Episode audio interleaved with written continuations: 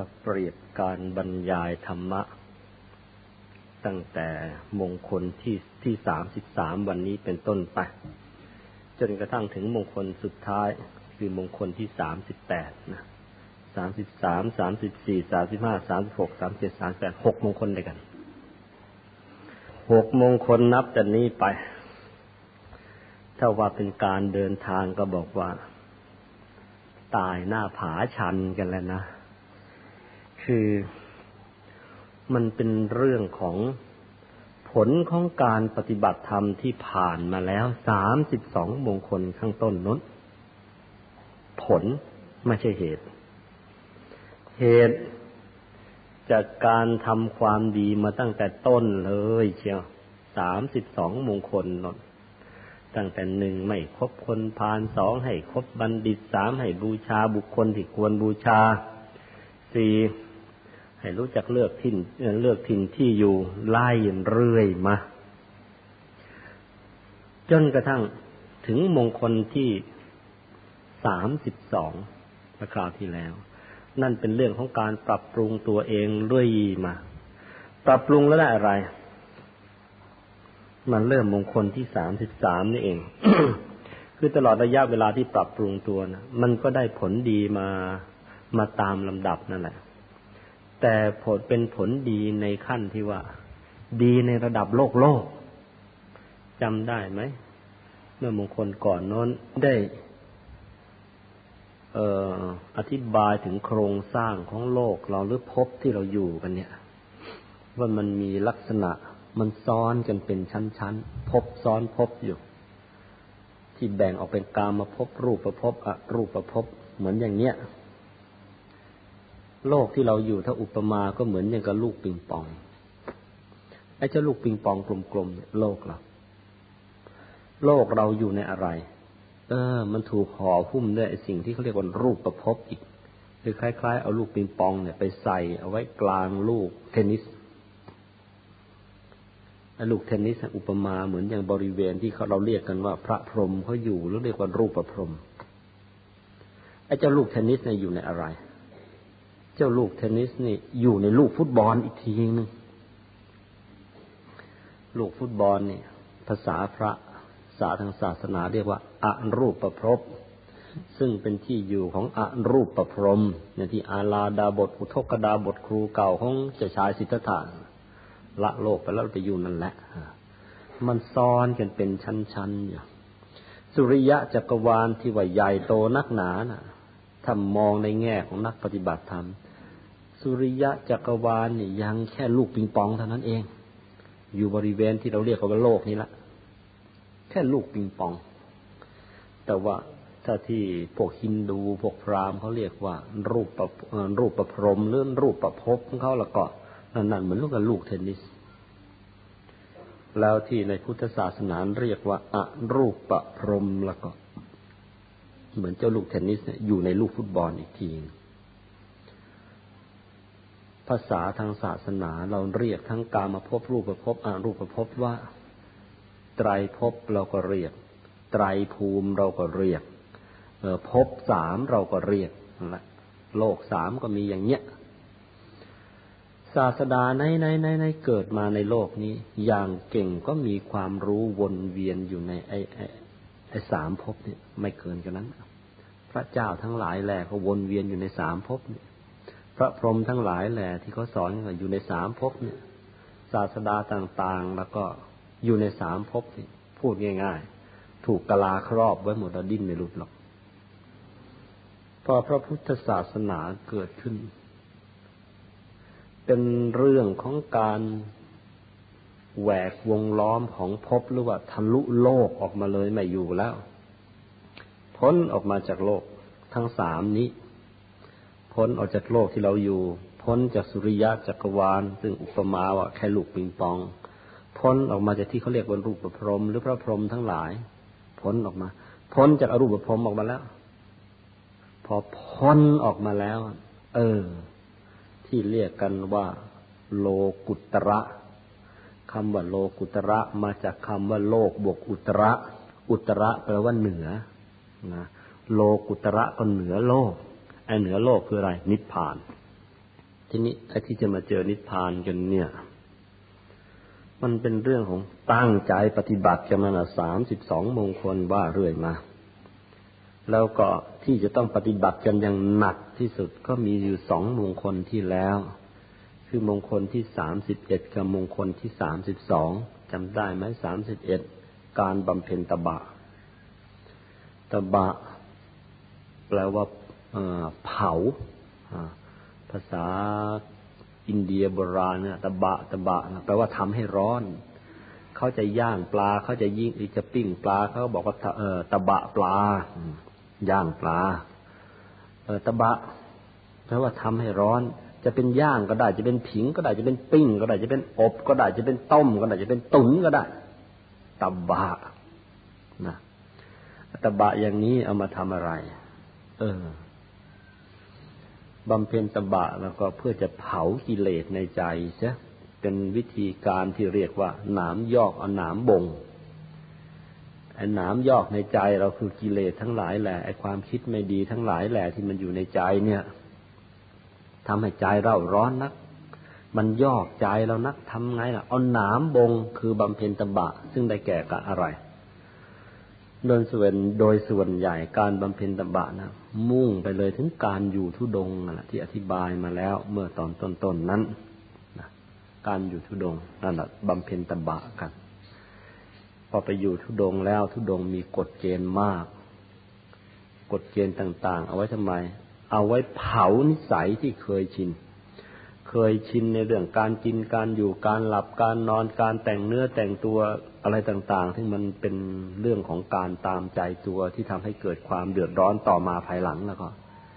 ความตามใจตัวเหล่านั้น จะถูกเผา ถูกย่าง ถูกปิ้ง เสียด้วยการอยู่ทุดง พอบำเพ็ญตบะในการอยู่ทุดงมามากเข้ามากเข้า นิสัยไม่ดีต่าง ๆ ก็ละลายไป ถูกเผาไปแล้วไหม้ไปแล้ว บวกกับการประพฤติปฏิบัติธรรมมาตั้งแต่ต้นนั่นนะมงคลต้นๆไล่กันเรื่อยมานั่นน่ะกิเลสที่อยู่ในใจมันถูกเผาหนักเข้าหนักเข้า มันทนไม่ไหวเหมือนกัน มันก็ออกไปจากใจเราเยอะแยะจ้ะยังไม่พอมาเมื่อมงคลมงคลที่แล้วมงคลที่สามสิบสองประพฤติพรหมจรรย์นะก็เป็นเรื่องของการ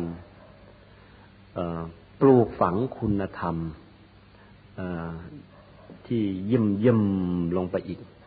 คือหลังจากเราบำเพ็ญตบะมาแล้วเนี่ย เผานิสัยไม่ดีต่าง ๆ ไปเยอะแยะแล้วเนี่ย มันก็ถึงเผาแล้วก็ตาม มันยังไม่หมด เหมือนกับการถลุงแร่อย่างนี้แหละ แร่ดิบๆเอามาจากในป่าในเขาเขากว่าจะถลุงให้เป็นแร่ที่บริสุทธิ์ สมมติเป็นแร่เหล็กเนี่ย กว่าจะถลุงเป็นแร่เหล็กที่บริสุทธิ์ได้เนี่ย มันต้องถลุงแล้วถลุงอีกถลุงแล้วถลุงอีก เป็นสิบสิบหนเชียวบางทีเป็นร้อยหนกว่าจะได้ออกมาเป็นเหล็กให้เรา เออได้ทำเครื่องใช้ไม้สอยแล้วพวกทองคำนี่ก็เหมือนกัน ได้มาจากในหินในภูเขาแล้วถลุงแล้วถลุงอีกกว่าจะได้เป็นทองคำบริสุทธิ์เอามาให้เรา เราทำสร้อยทำแหวนทำเครื่องประดับประดานะนะ ถลุงกันแล้วถลุงกันอีก เผากันแล้ว เผากันอีก ไม่ใช่เผาประเดี๋ยวประดาวเชียวกิเลสในใจเหมือนกัน มันต้องบำเพ็ญตบะกันอย่างหนัก พอบำเพ็ญตบะหนักเข้าหนักเข้า นิสัยไม่ดีต่าง ๆ มันหลุดออกไปแล้วพอมันหลุดออกไปแล้ว มันก็ไม่ใช่ว่ามันจะหลุดหมด เพราะการที่จะให้ให้หลุดหมดเนี่ยทำทีเดียวให้มันหลุดหมดมันไม่ออก มันได้แต่เป็นขั้นเป็นตอนซึ่งได้เน้นไว้เมื่อคราวที่แล้วแล้วว่า การที่จะเอากิเลสให้หมดไปจริง ๆ จังๆเนี่ย มันต้องเออทำเป็นขั้นเป็นตอนไม่ใช่ปุ๊บปั๊บทำให้ขาดไปได้เลยไม่ได้ กิเลสขั้นหยาบๆคือขั้นที่ติดอยู่ในกามมาพบมันติดในโลกมีอยู่ มองทีไรก็ไอ้เจ้านวลก็หล่อแม่นคนนี้ก็สวย เพชรก็งามจริง ๆ ไอ้ทองก็กแจ๋วจริง ๆ อะไรแต่อะไรดูมันดีไปหมด มันยังตกอยู่ในกามอยู่อย่างนี้ จะเลิกกามไปปุ๊บปั๊บเลิกได้ไหมมันเลิกไม่ได้แล้วให้เลิกทีไรก็ห่วงลูกห่วงเมียห่วงผัวอยู่ทุกทีมันเลิกไม่ไหว แล้วทำไงล่ะ เออ เลยมันต้องต้องมีของเล่นมาแทนอะให้มาฝึกสมาธิเสียจนกระทั่งเออได้ฌานได้สมาธิที่แนบแน่น แล้วมันสุขมันสบายขึ้น เลยไม่เอาแล้วมีลูกมีเมียมีผัวเลิกเลิกเลิกเลิกใบสนุกเลยนั่งสมาธิสนุกกว่า ฝึกสมาธิไปมากเข้ามากเข้า จากสมาธิขั้นขั้นได้รูปฌานซึ่งถ้าใครได้ระดับนี้ ถ้าตายปุ๊บปั๊บตอนนั้นเออไปเกิดเป็นพระพรหมอะไปก็ไปไม่ว่ากัน ก็ยังดีมันหลงอยู่ในกาม ถ้าฝึกต่อไปอีก มันมีความสุขที่ประณีตขึ้นไปอีกคือความสุขในอรูปภพซึ่งเรียกว่าอารูปพรหมซึ่งจะไปอรูปพรหมนั้นได้ก็ต้องฝึกสมาธิขนาดพอไปเจออรูปพรหมเข้าได้ความสุขที่ประณีตเข้า รูปพรหมหรือรูปฌานเราก็โยนทิ้ง มันต้องทิ้งกันไปเป็นท่อนท่อนเป็นลำดับลำดับอย่างนี้ เหมือนอย่างการยิงจรวดไปดวงจันทร์นั่นแหละ ไม่ใช่ยิงตูมถึงเลยไม่ถึง ยิงจรวดตูมแรก วิ่งไปได้ช่วงหนึ่ง พอจะหมดกำลังให้ระเบิดชั้นในท่อนที่สองระเบิดอีกตูม มันยิงต่อกัน ไปไปไปจะหมดกำลัง ยิงอีกตูมสามตูมไปลงดวงจันทร์ได้ ถ้าจะไปเดไปดาวอังคงอังคารก็ สักสี่ตูมห้าตูมถึงเหมือนกัน แต่ว่าตูมเดียวเราก็ไม่ถึงหรอก มันส่งก็เป็นทอด ทอด ทอด ทอดไปอย่างนั้นแหละ การปฏิบัติธรรมเหมือนกัน ปุ๊บปั๊บฉันไม่เอาแล้วลูกไม่เอาเมียไม่เอาผัวไม่เอาทิ้งหมดแม้แต่ข้าวก็ไม่กิน เออ ตายตาย มันต้องไปเป็นตอนตอนนี่อุตส่าห์ลูกไม่มีเมียไม่มี มาบวชบวชก็ยังต้องกินนะไม่งั้นก็ตาย มันต้องไล่เป็นทอดเป็นตอนไปนะ พอบำเพ็ญตบะแล้วอยู่ทุดงแล้วก็ปลูกคุณธรรมต่าง ๆ ลงไปคุณธรรมต่าง ๆ ที่ปลูกลงไปในขั้นต้นเลย เวลาปลูกคุณธรรมมันก็ต้องถอนนะเวลาปลูกอะไรลงไปมันก็ถอนของเก่าทิ้ง ถอนอะไรล่ะ ถอนกามทิ้ง เมื่อคราวที่แล้วได้อธิบายโทษของกามมาละเอียดแล้ววันนี้ไม่พูดละ ถอนกามทิ้งเสียด้วยการทำยังไง ด้การฝึกสมาธิมากเข้ามาเข้า แล้วก็ได้ฌานได้รูปฌานได้รูปฌานแล้วมันสุขกว่าการอยู่ในกามละต่ว่าสุขกว่านั้นยังมีอะไรล่ะอรูปฌานฝึกอรูปฌานนะเข้านะเข้า สุขกว่านั้นยังมีมีอะไร นิพพาน มันจะไปเป็นขั้นเป็นตอนกันอย่างนี้ ฝึกกันเรื่อยไปหนักเข้านะเข้า มันจะได้เองเพราะฝึกมากเข้ามากเข้าเนี่ย ใจมันจะใสใจมันจะใสเป็นแก้ว ความสว่างข้างในมันก็จะเกิด ความสว่างข้างในมันเกิดมากเต็มที่เข้า จะเห็นความจริงของโลก ความจริงของสรรพสิ่งทั้งหลายในโลกนี้ ซึ่งความจริงอันนี้ถ้าใครรู้เข้าแล้วเราก็ จะทำให้เป็นคนที่ประเสริฐคือหมดทุกข์นะไปรู้ไปเห็นความจริงอันนี้นะไปรู้ไปเห็นความจริงอันนี้เข้าแล้วก็จะทำให้ตัวเองหมดทุกข์ได้รับความสุขที่แท้จริงไอ้สิ่งที่เห็นอันนี้ทางศาสนาเรียกว่า เห็นอริยสัจเพราะฉะนั้นวันนี้มงคลที่สิบสามการเห็นอริยสัจนะ ก็มาถึงหัวข้อที่หนึ่งคำแปลและความหมาย อริยสัจโดยรูปคำศัพท์นะโดยรูปศัพท์ใช่มันแปลได้ตั้งสามนัยยะด้วยกัน จะแปลว่าอันที่หนึ่งความจริงอันประเสริฐก็ได้เื่ออันที่สองความจริงของท่านผู้ประเสริฐก็ได้ หรืออันที่สาม ความจริงอันทำให้บุคคลที่ไปเห็นแล้วนะ่ะประเสริฐความจริงอันทำให้บุคคลที่ไปเห็นน่ะ กลายเป็นคนประเสริฐขึ้นมาที่ว่าความจริงอันประเสริฐคือ ความจริงชนิดนี้เนี่ย มันเป็นความจริงคู่กับโลกมา แล้วมันไอความจริงอันเนี้ยเมื่อใครเป็นรู้เข้าแล้วแล้วก็ มันทำให้เกิดความรู้ต่างๆ ที่ตรงตามความเป็นจริงตามมาอีกเยอะแยะเลยคือท่านรู้หนึ่งแล้วจะรู้หมด ความรู้ของพวกเราขณะนี้มันเป็นลักษณะว่า รู้อันใดก็แค่อันหนึ่ง รู้วิชาเคมีมันก็จบแค่เคมี รู้วิชาฟิสิกส์มันก็จบแค่ฟิสิกส์ รู้วิชาประวัติศาสตร์ มันจบแค่วิชาประวัติศาสตร์ รู้เรื่องเศรษฐศาสตร์มันก็จบแค่เรื่องเศรษฐศาสตร์ แต่ว่าถ้ามันรู้อริยสัจแล้วก็ รู้อริยสัจปั๊บแล้วก็รู้หมด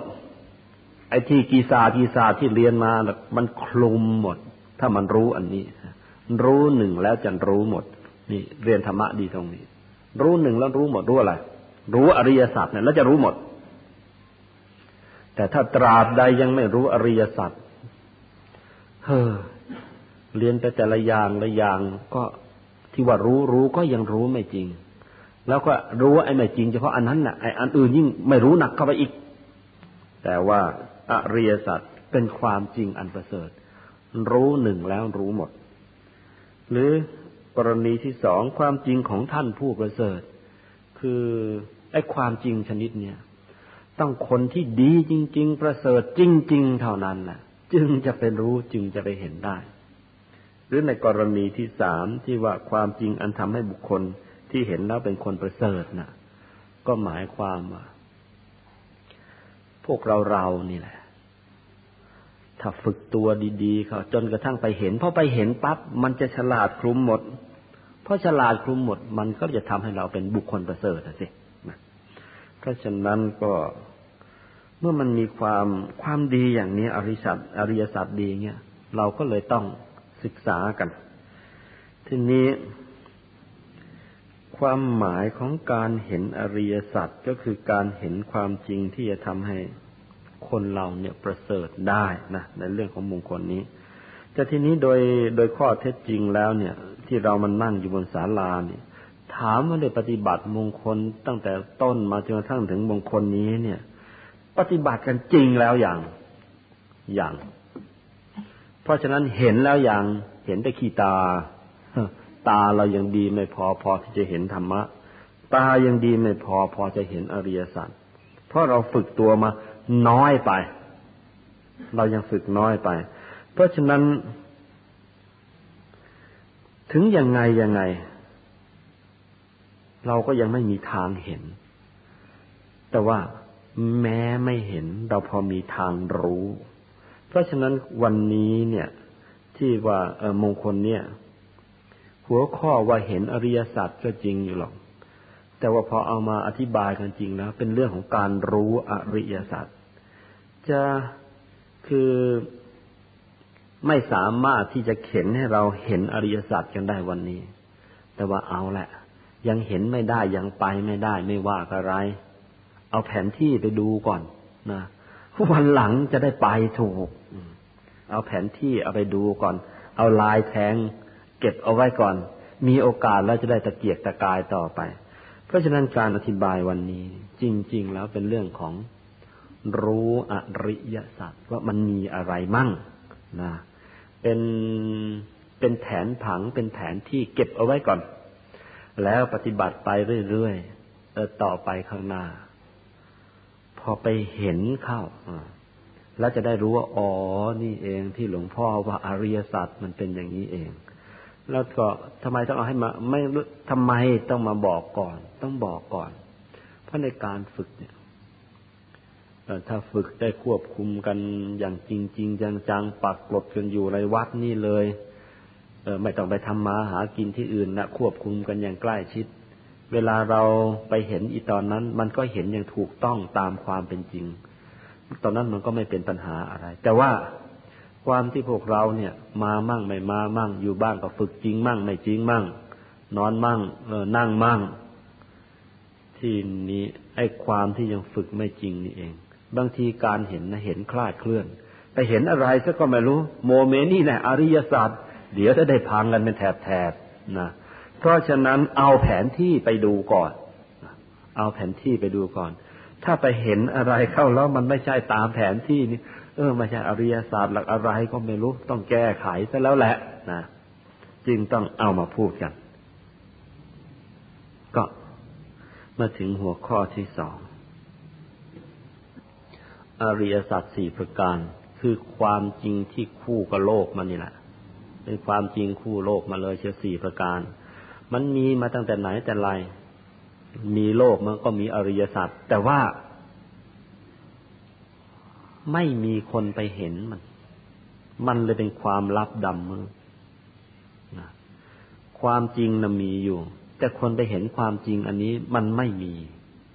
ต้องรอกันตั้งนาน เป็นกับกับกับหนึ่งก็บอกแล้ว ไม่นานเท่าไรหรอก เอาว่าภูเขาหินลูกหนึ่งเป็นรูปสี่เหลี่ยม แบบลูกเต๋าน่ะ แต่ว่า กว้างสิบหกกิโลยาวสิบหกกิโลสูงสิบหกกิโล คือกว้างโยดยาวโยดสูงโยดทุกทุกร้อยปีเอาผ้าบางมันควันไฟมาลูบมาลูบสักทีมันก็สึกไปหน่อย อีกร้อยปีมาลูบทิ้งสึกอีกหน่อย เมื่อไรมันสึกจนทั้งภูเขาลูกนี้ มันราบเสมอพื้นดินมันนั้นได้กาบหนึ่งกี่ปีก็ไม่รู้แล้วไม่ใช่กาบเดียวนะ เป็นอสงไขยกาบกว่าจะมีคนที่เก่งจริง ๆ ฝึกตัวเองมาดีจริงๆอะ ตั้งแต่มงคลมงคลที่หนึ่งจนทั้งมงคลที่สามสิบสองฝึกมาดีจริงๆใช่แล้วจึงจะไปเห็นอริยสัจอันนี้ ถ้าบุคคลชนิดนั้นยังไม่บังบังเกิด โลกเราก็ดำมืดไม่รู้ว่าอะไร ต่อเมื่อไรมีบุคคลอย่างนี้มาบังเกิดขึ้น ปฏิบัติมงคลมาดีเยี่ยมตลอดมา เออ ท่านจะไปเห็นอริยสัจเห็นแล้ว เอามาบอกพวกเรานะพอเห็นปุ๊บท่านก็บอกปั๊บเชี่ยว แต่ว่า พอท่านบอกปั๊บแล้วเราเห็นตามไหมยังคลานยังงุ่มงาม งุ่มงามไปสินี่มันเป็นอย่างนี้แต่ไงก็ตาม วันนี้เอาลายแทงไปนะอริสอริยสัจข้อข้อที่หนึ่งคือทุกข์ ความจริงเราเคยได้เรียนกันมาตั้งแต่ชั้นประถมแล้วล่ะแต่ว่ามันไม่ละเอียด หรือมันไม่ค่อยได้ให้ความคิดอะไรเราเท่าไหร่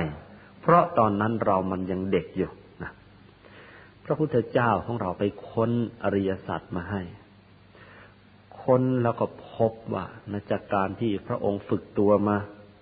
ตามมงคลตั้งแต่ต้นมาทีละข้อละข้อนั่นนะในที่สุดใจของพระองค์ใสเป็นแก้วเชียว เกิดความสว่างภายใน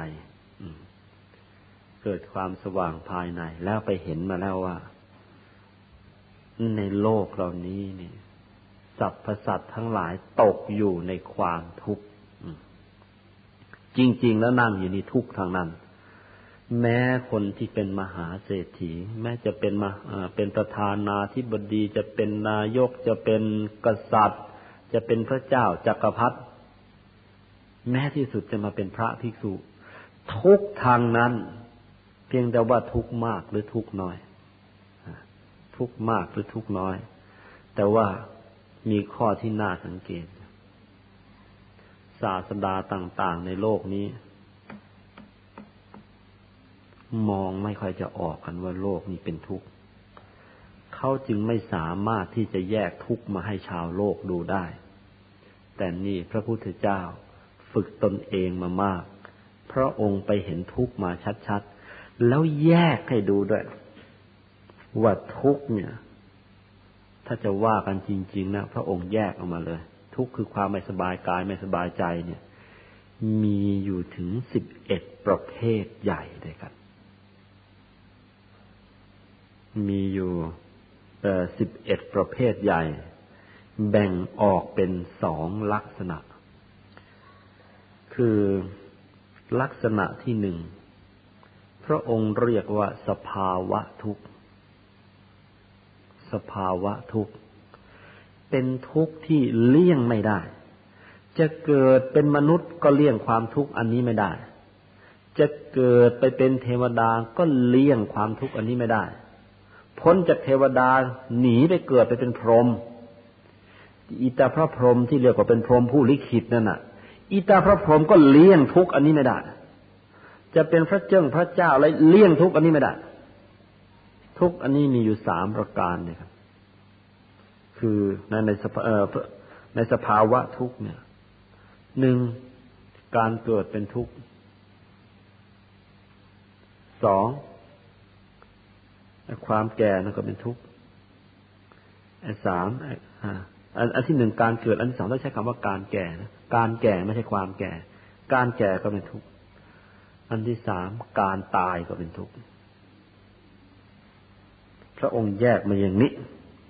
ทีนี้เอาเดี๋ยวรายละเอียดให้เอากันละกัน เอาแต่หัวข้อกัน อันที่สองสามประการแรกเนี่ย จะเป็นใครใครหนีไม่พ้น จะเป็นมนุษย์ก็หนีไม่พ้น จะเป็นสัตว์เดรัจฉานหนีไม่พ้น จะไปเป็นเปรตเป็นอสุรกายเป็นสัตว์นรกก็หนีไม่พ้นไอ้สามอย่างนี้หลบไปเป็นเทวดาหนีไม่พ้น ไปเป็นพรหมก็หนีไม่พ้น ไปไหนไหนไหนไหนอยู่ในภพสามหนีไม่พ้นเลยเชียไอ้ความทุกข์สามประเภทนี้ แล้วเดี๋ยวจะค่อยอธิบายนะว่าเกิดทำไมจึงว่าทุกข์แก่ทำไมจึงว่าทุกข์ตายทำไมจึงว่าทุกข์เอาหัวข้อไปซะก่อน อันที่สอง สภาลักษณะอันที่สองปกินนกะทุกปกินนกะทุกคือทุกจรทุกจรหรือทุกเบ็ดเตล็ด ซึ่ง แต่ละคนเนี่ย โอกาสจะหลีกเลี่ยงเนี่ยมี แต่บางคนไม่รู้จักหลีกเจอเยอะ ทำไมรู้จักหลีกเดี๋ยวก็หัวไปชไปชนปังตอกันแหละท่านรู้จะหลีกฉลาดหน่อย ถึงเจอก็น้อย แค่เจ็บเจ็บคันคันแค่ถลอกถลอกปักกินกะทุกทุกเบ็ดเตล็ดด้วยทุกจรพระองค์แยกให้ดูว่ามีถึงแปดอย่างนะครับคืออันที่หนึ่งแต่ท่านใช้คำว่า โสกะสระโอสอเสือกอไก่สระโสกะ ที่เราพูดเรียกกันว่าความโศก ความโศกนั่นแหละ ความโศกคืออะไร คือความแห้งใจ แหมใจแล้วมันแห้งเลยคุณแม่ลูกยังเล็กอยู่ ยังนอนแบเบาแต่ว่า มันต้องไปทำงานน่ะ จะอุ้มลูกไปทำงานที่ทำงานก็ไม่ได้ เดี๋ยวเออเดี๋ยวโดนไล่ออกจากงาน เออ ต้องเอาลูกเนี่ย ฝากโรงเลี้ยงเด็กหรือฝากกับคนใช้เอาไว้ ฝากไปก็ห่วงไปละก็มันแห้งใจ แม่นี่แห้งใจไปทำงานห่วงไปเถอะ ลูกเราอยู่ข้างหลังนี่ไอพี่เลี้ยงมันจะเป็นยังไงจะมดจะตายไรจะตอมไหมมันแห้งใจโศกะอาการที่แห้งใจโศกะ อันที่สองฉันใช้คำว่าปริเทวะ ปริเทวะ แปลว่าความคร่ำครวญรำพัน ความคร่ำครวญรำพัน เป็นไงล่ะ คุณแม่บางคนเนื่องจากลูกยังเล็กมาก เวลาจะจะส่งลูกให้ ให้คนใช้ดูหรือให้พี่เลี้ยงดูแล้วจะต้องไปทำงาน นอกจากแห้งใจนะมันแห้งจัดไปหน่อย น้ำตาระหยดเพาะแม่ลูกแม่ เอ้ย แล้วมันจะเป็นยังไงกันหรือพวกเราเองก็เหมือนกัน เมื่อไหร่ฮือฮือหรือโฮโฮน้ำตาหยดเพาะเพาะบนเพ้อรำพันไปปริเทวะปริเทวะเรานี่มันโชคไม่ดีเลยเอนทรานส์ก็ไม่ได้ นั่นแหละ นั่นแหละ นั่นแหละ น้ำตาหยดเพาะเพาะ อันอย่างนั้นปริเทวะ อันที่สามทุกขะก็ทุกนี่แหละ แต่ทุกในที่นี้หมายถึงความทุกข์กาย เช่นเจ็บไข้ได้ป่วย ซึ่งก็บางคนตลอดชาติมีเหมือนกันไอคนที่แข็งแรงจริงๆอาจจะไม่รู้จักป่วยเลย นี่ แต่ว่าโดยทั่วๆไปแล้วมันก็มีป่วยกันบ้างเหมือนกัน เจ็บไข้ได้ป่วย แต่ว่ามากหรือน้อย บางคนก็แทบตาย บางคนก็นิดๆหน่อยๆอันที่สี่ โทมนัสนะสระโอทอทหารมอม้านอนหนูแมงกาสอเสือสองตัวสระอะโทมนัสโทมนัสสะแปลว่าน้อยใจ น้อยใจพ่อเนี่ยไม่รักเรา น้อยใจเนี่ยสามีของเรา น้อยเนี่ยไปรักคนข้างบ้านได้มายักกรักเรา น้อยใจนะอันที่ห้าอุปายาสะ อุปายาสะเป็นลักษณะทุกข์อีกอัน ทุกข์ในลักษณะที่เรียกอุปายาสะนี่เป็นไง ท้อใจ เฮ้อเห็นงานแล้วละมืออ่อนตีนอ่อนมันไม่ไหวนั่นแหละเห็นข้อสอบที่ลมแทบจับเลยตกอีกแล้วเราปีนี้ มันท้อใจ อันที่หก อัปปิเยหิสัมปโยคะจำได้ไหมเมื่อเช้าเนี่ยเออเมื่อตอนสวดมนต์ทำวัดตอนพระฉันนะโสกะปริเทวะทุกขโทมนัสอุปายาสาปิทุกขาปิเยหิสัมปโยโคทุกโคอัปิเยหิสัมปโยโคทุกโคนั่นแหละนั่นแหละนะสวดทุกวันก็ไม่รู้ว่าอะไรหรอกไอ้นี่น่ะ เอาไอ้ที่สวดอยู่ทุกวันนั่นมาให้ฟังนั่นนี่นะอปิเยหิสัมปโยคะแปลว่าอะไรแปลว่า ความประสบกับสิ่งที่ไม่เป็นที่รักนะพูดง่าย ๆ ความชังขี้หน้าเป็นทุกข์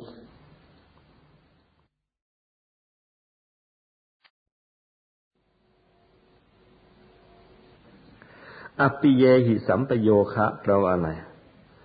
แปลว่า ความประสบกับสิ่งที่ไม่เป็นที่รักนะพูดง่ายๆ ความชังขี้หน้าเป็นทุกข์ชัดไหมการได้ประสบกับสิ่งที่ไม่รักนะก็เป็นอาการทุกอย่าง ถ้าพูดภาษาชาวบ้านบอกว่าไอ้ความชังขี้หน้านะก็จัดเป็นทุกอย่าง อันที่เจ็ดปิเยหิวิปโยคะ คือความพลัดพรากจากสิ่งที่รักก็เป็นทุกข์พูดง่ายๆไออาการห่วงนะก็เป็นทุกข์อีกอัน ห่วงอันโน้นห่วงหน้าพะวงหลังนั่นนั่นก็จัดเป็นอาการทุกข์ไม่มีใครแยกออกนะ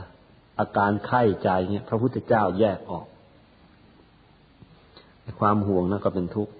อันสุดท้าย อาละพะอาละพะนะเพราะว่าปรารถนาสิ่งใดแล้วไม่ได้ตามที่ปรารถนานั้น พูดอย่างพูดง่ายๆ มันไม่สมหวัง มันเสียดายหรือว่ามันไม่สมหวัง นั่นก็เป็นอาการทุกข์ ซึ่งมันก็แตกต่างกันไปนะเนี่ยแปดชนิดหลังเนี่ย มันไม่ได้ซ้ำกัน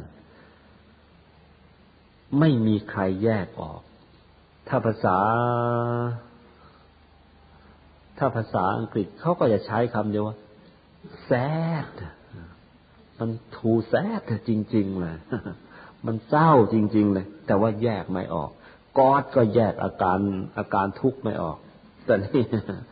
พระพรหมก็แยกอาการทุกข์ไม่ออก แต่แต่ sad sad แต่ว่าพระพุทธเจ้าแยกออกมาดูเลย เนี่ย มันเป็นอย่างเนี้ย ทุกจรมีอาการมีแปดอย่างนะ ตั้งแต่มันแห้งใจ ตั้งมันร้องไห้คลำครวญฮูโฮตั้งแต่เจ็บไข้ได้ป่วย ตั้งแต่มันน้อยใจ ตั้งแต่มันท้อใจกลุ้มใจ แล้วก็ชังขี้หน้า หรือเออมันห่วง หรือมันเสียดายหรือมันผิดหวังเหล่านี้จัดเป็นอาการทุกข์ จรทางนั้นเลยปกินกะทุก เมื่อรวมเข้ากับ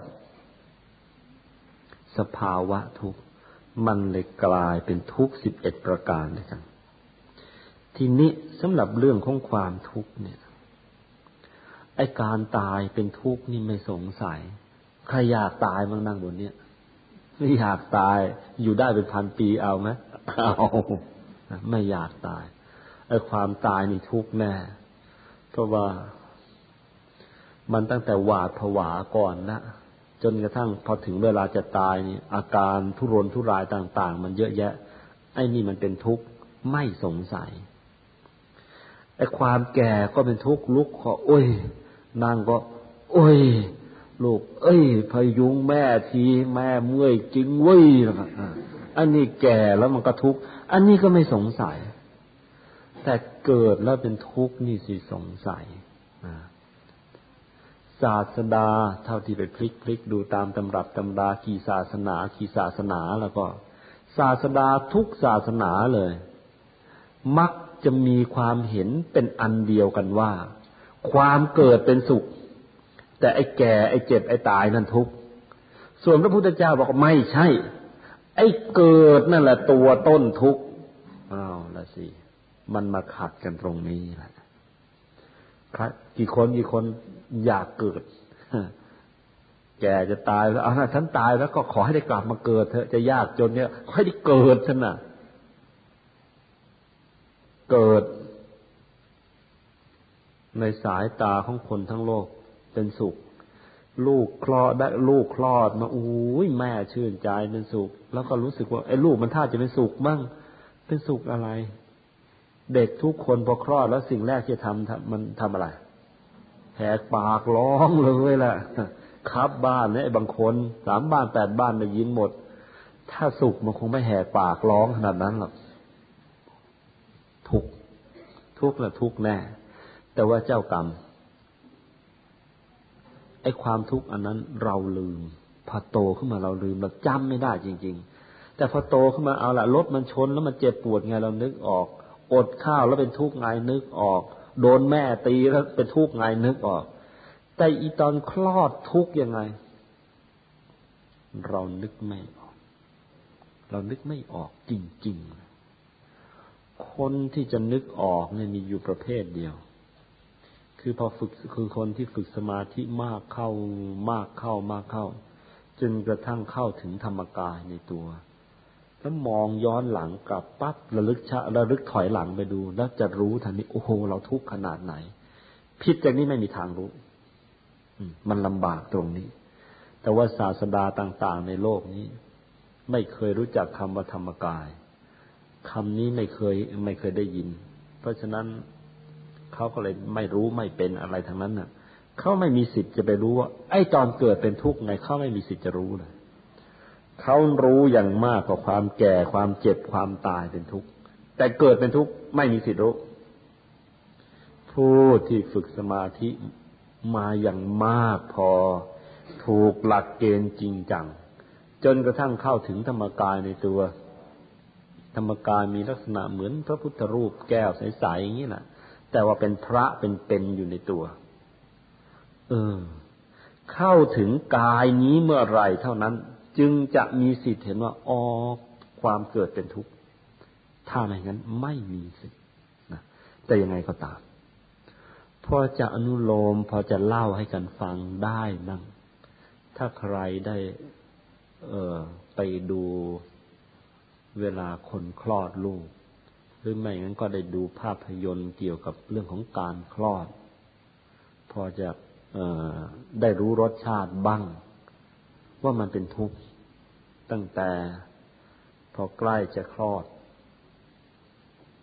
ที่นั่งขดอยู่แล้วนั่งขดอยู่ในท้องมารดาเนี่ยมันก็เป็นธรรมดาเป็นธรรมชาตินะลมมันจะตีกลับหกขเมนลงมาก่อนเลยใช่แล้วก็เอาไอ้ผนังมดลูกมันก็บีบ มันก็คอยบีบบีบ บีบจนทั้งออกมา หัวคนกลมๆอย่างนี้แหละ แต่ว่าหัวคนเนี่ยกระโหลกเป็นสิ่งเสี่ยงมาประสานกัน เวลาจะคลอดออกมานี่มันถูกบีบโดยอัตโนมัตินะกล้ามเนื้อของเอ่อกล้ามเนื้อบริเวณปากช่องคลอดมันบีบบีบบีบบีบจนทั้งหัวนี่กลมๆนี่แหละ แต่ว่ามันยาวออกมาเลยละบีบจนกระทั่งหัวยาวกันแล้วกันแหละเพราะฉะนั้นเพราะมันโดนบีบขนาดนี้ แล้วก็เนื้อมันก็ยัง ผิวมันยังบางน่ะ ไม่หนาเหมือนเดี๋ยวนี้หรอกผิวมันยังบางแดงแดงนั้นน่ะเพราะมันโดนบีบอย่างนั้น มันเจ็บใจขาดเลยพอออกมาได้สิ่งแรกที่มันทำคือดิ้นร้อง มีแรงเท่าไหร่พอร้อง ร้อง มันเจ็บ เจ็บจริง ๆ คนเราโดยทั่วไป ถ้าได้สังเกตตัวเอง คือเป็นสังเกตดูเด็กตอนคลอดใหม่ ๆ กับเมื่อเราโตแล้วนะไม่เคยมีครั้งใดที่เราร้องเป็นวักเป็นเวรเหมือนอีเท่าอีตอนคลอดหรอก จะทุกข์ใจเท่าไหร่เท่าไหร่อย่างมากก็โฮโฮเดี๋ยวหนึ่งหรือสะอื้นฮักฮักสักเดี๋ยวหนึ่งน้ำตาหยดเพาะตัดฟันกรอดสักเดี๋ยวหนึ่งนั่นทุกอย่างมากที่เราเจอ แต่ว่าอีตอนคลอดปะโถมันบีบแล้วหัว หัวบี้หัวแบนอย่างนั้นน่ะ มัน มันทุกข์แน่ๆเลย เพียงแต่ว่าเราจำไม่ได้ ค่อยๆฝึกสมาธิให้มากเข้าค่อยๆฝึกสมาธิให้มากเข้า เข้าถึงธรรมกายเมื่อไหร่แล้วเรา โอ้โห อีตอนคลอดนี่เราเจ็บขนาดนั้นเชียวเลยนี่ แต่อีตอนนี้นึกไม่ออกหรอก ในการอธิบายเรื่องความเกิดเป็นทุกข์เนี่ย บางตำรับตำรามักจะอธิบายคลาดเคลื่อนไป กล่าวไปเอาอาการที่แม่เจ็บปวดทุรนทุรายนั่นว่าเป็นทุกข์ของการเกิดไม่ใช่ นั่นจะบอกทุกข์ของการคลอดนั่นเป็นทุกข์ของแม่ไม่ใช่ทุกข์ของลูกนะบางคนไปทวงบุญทวงคุณกับลูก ลูก เอ้ย แม่นะเป็นทุกข์พวกเองนักเนี่ย ถ้าแม่ไม่เบ่งเองออกมาละเองเองไม่ได้เกิดมาอย่างนี้หรอกเองจะต้องรู้คุณแม่นะเพราะแม่เบ่งเองออกมา พูดงี้ไม่ถูก เพราะถ้าไปพูดอย่างนี้ครับเดี๋ยวลูกก็ย้อนก็แม่เอาเก็บเอาไว้สิขืนเก็บไว้ได้ตายพระคุณของแม่ที่มีกับลูกไม่ใช่เบ่งมันออกมา แต่ว่าให้ต้นแบบที่เป็นคน อย่างพวกเราเนี่ย ก็คือคือสัตว์ในโลกเนี่ยมีอยู่ตั้งหลายชนิด เออสรรพสิ่งในโลกเนี่ยนะสิ่งมีชีวิตในโลกเนี่ยมันต้องมีพ่อมีแม่ นี่ไอการมีพ่อมีแม่เนี่ยมันสำคัญ เพราะพ่อแม่เนี่ยมันเป็นต้นแบบเป็นแม่พิมพ์ ถ้าไปเข้าท้องสัตว์คลอดมันก็เป็นสัตว์พอคลอดมาเป็นสัตว์ทำความดีไม่ได้ เกิดมาขาดทุน แต่ว่าพอเข้า เออ เข้าไปในท้องคนได้ต้นแบบที่เป็นคนคลอดมาเป็นคนมีโอกาสได้ทำความดี เพราะฉะนั้นคุณพ่อคุณแม่มีพระคุณตรงไหน ข้อสำคัญเลย ให้ต้นแบบที่เป็นคนแก่เรา เลยทำให้เราเนี่ย มีโอกาสได้สร้างความดีมาถึงขนาดนี้ นี่โดยภูมิปัญญาของพวกเราขนาดนี้ฉลาดขนาดเนี้ยแต่ว่าแทนที่จะเข้าท้องคนขออภัยเข้าท้องสุนัขมา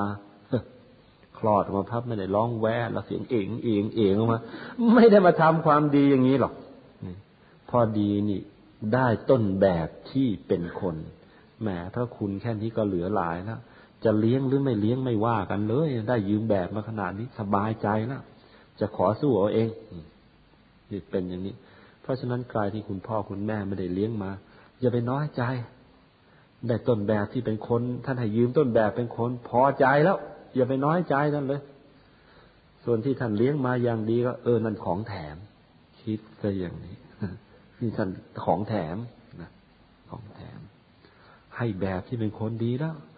ถ้าได้แบบเป็นหมูเป็นหมาเป็นกาไก่บันนี้ไม่เองเองก็ห้องห้องหรือเอกอีเอกเอกอยู่นะไม่ได้เรื่องนะทีนี้ เป็นอันว่าทั้งเกิดทั้งแก่ทั้งตาย เป็นทุกข์โสกปริเวปริเทวะทุกขโทมนัสอุปายาสะอปิเยหิสัมปโยคะ วิปโยเออปิเยหิวิปโยคะหรืออาราภะ เหล่านี้ล้วนเป็นทุกข์ทั้งหมด อาการทุกสิบทุกทั้งสิบเอ็ดประการนี้ ศาสดาทั้งหลายในโลกหาไม่เจอ มีแต่พระสัมมาสัมพุทธเจ้าเนี่ย เจอ ถ้าอุปมาก็ เออไอความเออ เจอแล้วดียังไง ก็เหมือนอย่างเนี้ยวงการแพทย์เมื่อสมัยก่อน กล้องจุลทรรศน์พวกกล้องจุลทรรศน์ไอแว่นขยายอะไรมันก็ไม่ดี เพราะฉะนั้นตัวเชื้อโรคเป็นยังไงนี้ไม่มีใครรู้จัก จนกระทั่งเจ้าหลุยส์ ปาสเตอร์ของฝรั่งเศสเข้าไปใช้กล้องจุลทรรศน์ส่องดูนี่ไงไอโรคไอโรคนี้เกิดจากเชื้อโรคชนิดนี้ชนิดนี้อืม ไอ้ไอ้ไข้ทรพิษน่ะไอ้ฝีดาษเนี่ย มันเกิดจากเชื้อโรคชนิดนี้ ชนิดนี้เขาเอาส่องมาดูเลยไอ้การที่หลุยส์ ปาสเตอร์ เนี่ย ไป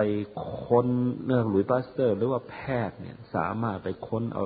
ไปจับตัวเชื้อโรคที่ทำให้เกิดเป็นโรคแต่ละชนิดชนิดชนิดมาได้เนี่ย เป็นประโยชน์ในการรักษาโรคทางกายอย่างมหาศาลฉันใด การที่พระพุทธเจ้า สามารถไปแยกเอาโรค เอาเอาความทุกข์แต่ละอย่างละอย่างที่มีตัวที่มีอยู่ในตัวคนออกมาได้ มีคุณมหาศาล อย่างนั้นนะแต่ว่ามันยิ่งใหญ่กว่าอีกนับเท่าไม่ถ้วนทีเดียวถ้าแยกเชื้อโรคไม่ออก แพทย์ก็รักษาโรคไม่ได้ฉันได้ ศาสดาที่แยกทุกข์ไม่ออก ก็ไม่สามารถรักษาโรคทุกข์ หรือว่าใจเออความทุกข์กายทุกข์ใจที่มีอยู่คนได้ฉันนั้นแหละแต่พระพุทธเจ้าของเราแยกออก ที่นี้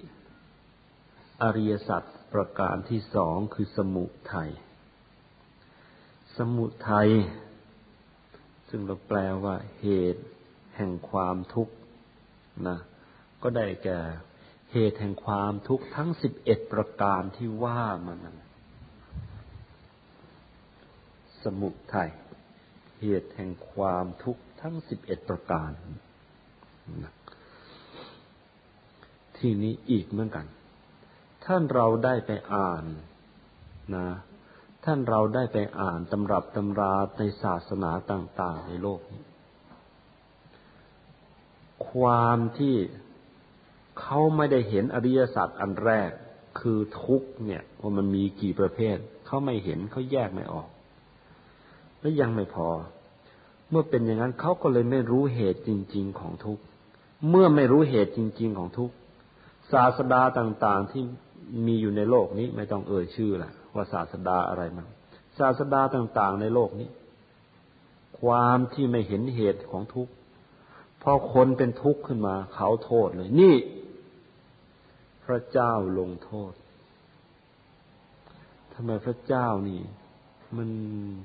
โหดร้ายทารุณเลยที่มาลงโทษคน สงสัยหน้าคงหงิกทั้งวันในพระเจ้าตัวนี้เรือนี่แหละผีป่ามันเล่นงานผีหาซาตานมันเล่นงานจำไรมันขึ้นหัว ก็ว่ากันไป เพราะเขาหาเหตุของทุกข์ไม่เจอ เมื่อมันหาไม่เจอมันก็ต้องโทษไป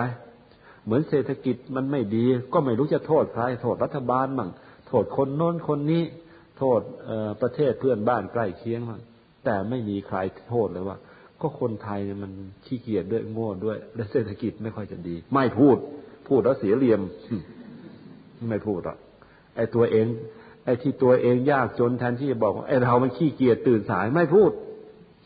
คนรวยมันรีดเราอันแน่ไปโน่น คนส่วนมากไม่เห็นคนคนทั่วไป รวมทั้งศาสดาในศาสนาต่างๆด้วย ค้นหาเหตุแห่งความทุกข์ค้นไม่เจอ เมื่อค้นหาเหตุแห่งความทุกข์ไม่เจอ ก็โทษไปต่างๆนานา นี่เป็นเพราะว่าพระเจ้าบันดาล นี่เป็นเพราะพระพรหมบันดาล นี่เป็นเพราะพระพรหมลงโทษ ก็ว่ากันไป แต่พระพุทธเจ้าไม่ว่าอย่างนั้นหรอก เพราะว่าพระองค์ทำใจให้ใสเข้าถึงธรรมกายแล้วเห็นเลยว่า เนี่ยไอ้ที่เป็นทุกข์กันเนี่ย เพราะว่ามันมีกิเลสอยู่ในใจ แล้วไอ้กิเลสที่มีอยู่ในใจนี่แหละ มันทำให้เกิด ความทยานอยากในรูปแบบต่างๆ พระองค์บัญญัติศัพท์ว่า ตัณหา ความทยานอยากต่างๆ ที่มีอยู่ในใจคนนั่นเอง ความทยานอยากต่างๆ ที่มันมีอยู่ในใจคนนั่นแหละ มันทำให้เป็นทุกข์ เป็นต้นเหตุของความทุกข์ทีเดียว แล้วพระพระองค์ก็ตั้งชื่อให้มันว่า ไอ้ตัวเนี้ยเรียกว่าตันหา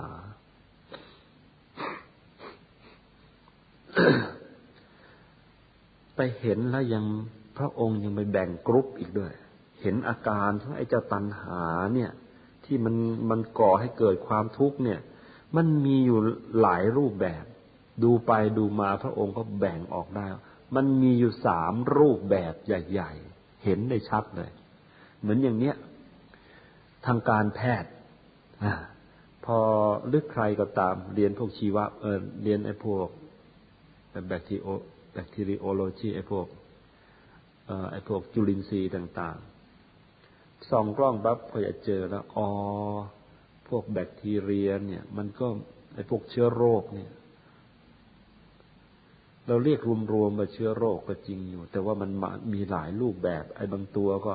ตัวมันกลมๆฮะตัวกลมๆถ้าศัพท์ทางศัพท์ก็เรียกว่าพวกคอกคัสหรือไอ้บางพวก มันไม่ได้กลมๆหรอก มันก็เป็นท่อนๆ พวกรอดเชฟมันเป็นท่อนๆ ไอ้บางพวกก็บิดอย่างกับเกลียวเชือกเชีย ทางการแพทย์เวลาเขาใช้กล้องส่องเขาก็ไปเจอเขาเขาจะต้องแบ่งเชื้อโรคก็เป็นเป็นหมู่ใหญ่ๆว่าเนี่ยไอหมู่ตัวกลมๆมีลักษณะนี้เลยจะทำให้เกิดโรคอย่างนั้นอย่างนั้น ไอที่เป็นตัวเป็นแท่งๆเป็นรอดเชฟนี่จะทำให้เกิดโรคอย่างนั้นอย่างนั้น ไอที่บิดเป็นเกลียวเชือกเชื้อนั้นทำให้เกิดโรคอย่างนั้นอย่างนั้นอย่างนั้น แล้วก็จะได้หาอยู่หายามารักษากันพระพุทธเจ้าก็เหมือนกัน ไปเจอต้นตอไปเจอเหตุแล้วอ๋อไอจตัวไอความทยานอยากเนี่ย ที่เรียกว่าสมุทัยเนี่ยความทยานอยากเนี่ยนะ มันทำให้เกิดทุกข์ไอความทยานอยากเนี่ย มันมีอยู่ถึงสามลักษณะเลยครับความทยานอยากเนี่ย ซึ่งพระองค์บัญญัติเลยว่า ตัณหา เรียกคำนี้ว่า ตัณหา ไอ้ตัณหาหรือความทยานอยากเนี่ยมีอยู่ถึงสามรูปแบบใหญ่ ๆ แล้วพระองค์ก็เลยให้ชื่อมันตามอาการที่มันที่ทำให้เกิดความทยานอยากนั่นแหละไอ้พวกแรก พระองค์ให้ชื่อว่าพวกกามตัณหา กามตัณหา พวกที่สอง พระองค์ให้ชื่อว่าภวะตันหา พอสำพาววอแหวนภวะตันหา อันที่สามพระองค์ให้ชื่อว่าอุวิภวะตันหาอ้าวเรามาดูกัน ไอ้เจ้าความทยานอยากสามรูปแบบอยู่ในใจของเราเนี่ย ซึ่งทำให้เราเดือดเนื้อร้อนใจมาตั้งแต่วันเกิดจนกระทั่งวันตาย แล้วถ้าตายไปแล้วก่อนตายยังทำไอ้ตัณหาสามอย่างนี่ให้หมดไปไม่ได้แล้วก็มันจะบังคับให้เราต้องมาเกิดอีกแล้วก็มาทุกข์อย่างเงี้ยอีก มาเจอไอ้ทุกข์สิบเอ็ดประการเนี่ยวนอยู่นั่นแหละทุกข์จนตายตายแล้วเกิดใหม่ เกิดใหม่แล้วก็เอามาทุกข์ต่ออีกเอ้ยมันไม่จบ พระพุทธเจ้าบอกมันไม่จบเพราะอย่างเงี้ย จึงต้องแยกออกมาดู เจ้าอันแรกที่เรียกว่าการมาตัณหานะ่ะคือยังไง คือความอยากได้ การมาตัณหานะ ก็คือเอ่อไอความดิ้นรนความทยานความทยานอยากที่มีอยู่ในลักษณะที่เรียกว่า มันเกิดความอยากได้ มันกระหายนะอยากได้ดิ้นรนกระหายในกาม คำว่าอยากได้ดิ้นรนหรือกระหายในกามคำว่ากามคำนี้ขออภัยไม่ใช่หยาบคายอย่ามองแต่คำว่าเพศหรือคำว่าเซ็กส์เท่านั้น แต่ว่ามันหมายรวมกว้างคำว่ากามตัณหาเนี่ย มันอมความถึงกามวัตถุ กามวัตถุกับกิเลสกามนะคำว่ากามวัตถุ หมายถึงถึงสิ่งที่ที่เย้ายวนต่างๆ ตั้งแต่รูปที่สวยๆ รสที่อร่อยอร่อย มันไม่จำเป็นจะต้องเป็นรูปคน มันจะอาจรูปอะไรก็ได้ดอกไม้ดอกไม้ที่สวยๆ ก็จัดเป็นกามวัตถุเหมือนกัน รสรสอร่อยรสขมรสเปรี้ยวรสหวานอะไรก็ตามไอ้รสที่ถูกใจทั้งหลายแหละ ก็จัดจะเป็นกาม มาวัตถุ กลิ่นได้กลิ่นทั้งหลายไอ้ไอ้ไอ้หอม หอมก็มีหลายแบบนะไอ้หอมแบบจำปีจำปาไอ้หอมแบบมะลิ ไอ้หอมแบบฉุนฉุนหรือหอมอะไรเยอะแยะนั่นนะไอ้รูป ไอ้รส ไอ้กลิ่น ไอ้เสียง ไอ้สัมผัสที่น่าพอใจต่าง ๆ พระองค์รวมเรียกกันเลย กามวัตถุ พูดง่ายๆ กามวัตถุคือวัตถุที่ทำให้เกิดทำให้หน้าใคร่หน้าอยากได้ อันที่สองที่เรียกว่ากิเลสกาม คือความใคร่ที่มันแอบแฝงอยู่ในใจ ความใคร่ความอยากได้ที่มันแฝงอยู่ในใจ ถ้าไอ้เจ้าสองอย่างนี่มาเจอกัน เราก็ยุ่งเลย ท่านอุปมาว่า กามวัตถุ อุปมาเหมือนอย่างไอ้ข้างๆไม่ขีดนะ่ะ หน้าไม่ขีดนะส่วนกิเลสกาม หมายถึงไอ้ความใคร่อยากได้ที่อยู่ในใจ พอสองอย่างเจอกันปั๊บแล้วก็เกิดเรื่องออกามมันจะกำเริบขึ้นมา คือความอยากได้ใครดีไอ้โนนไอ้นี่ ตั้งแต่อยากได้ ไอ้ดอกไม้สวยๆอยากจนกระทั่ง อยากจะได้คนสวยๆตั้งแต่อยากจะได้ไออยากจะดมไอ้ไอ้ดอกไม้หอมหอมจนกระทั่ง อยากจะดมแก้มหอมหอมนั่นแหละมันไปของมันไปตั้งแต่ได้ยินเสียงนกมันก็เพราะเสียงจิ้งหรีดมันก็เพราะ เสียงเธอก็เพราะเลือกเกิน มันก็ไปของมันตั้งแต่หยาบสุดจนทั้งละเอียดสุดก็ไปตามนี้ ทั้งหมดนี้พระองค์เรียกว่า กามตัณหา ความดิ้นรนทยานอยากที่อยากจะได้กามให้ยิ่งยิ่งขึ้นไปเนี่ย เป็นอันหนึ่งที่เป็นบ่อกเกิดของความทุกข์ คือถ้ากามตัณหาเกิดขึ้นแล้ว ได้ตามนั้นก็มีความทุกข์ต่อไปว่าต้องระวังรักษา ดูแลไม่งั้นเดี๋ยวมันจะเสื่อมจะเสียไป ถ้าไม่ได้ตามนั้น เดือดเนื้อร้อนใจมานั่งร้องไห้โฮโฮเขาไม่รักเราเขาแต่งงานไปฉิบไอ้ท่านได้มาตามที่ต้องการ เออ เดี๋ยวคนอื่นมันจะมาแย่งนะสองตาละควักจะต้องคอยดูเอาไว้ ทุกทั้งขึ้น ทุกทั้งล่อง ก็มา มาถึงอันที่สองภาวะตัณหา ภาวะตัณหาน่ะแปลว่าความอยากเป็นนั่นเป็นนี่ อยากจะเป็นไอ้นั่น อยากจะเป็นไอ้นี่ นี่ ในระดับเบื้องต้นครับ มันมีระดับลึกกับระดับตื้น ระดับตื้นตื้นเพราะว่าตัณหาแปลว่า ความอยากเป็นนั่นเป็นนี่แล้วเมื่อตอนเข้าเป็นทหารเออ ตอนเป็นเด็กๆก็ เออเว้ยนี่ตอนอยู่ชั้นประถม แม่ให้ตังไปโรงเรียนสมัยโน้น ไม่ให้มากหรอกเมื่ออาตมาเด็กๆ ได้วันละสลึงโอ้ยดีใจ ส่วนพี่เขาอยู่ชั้นมัธยมเขาได้วันละบาท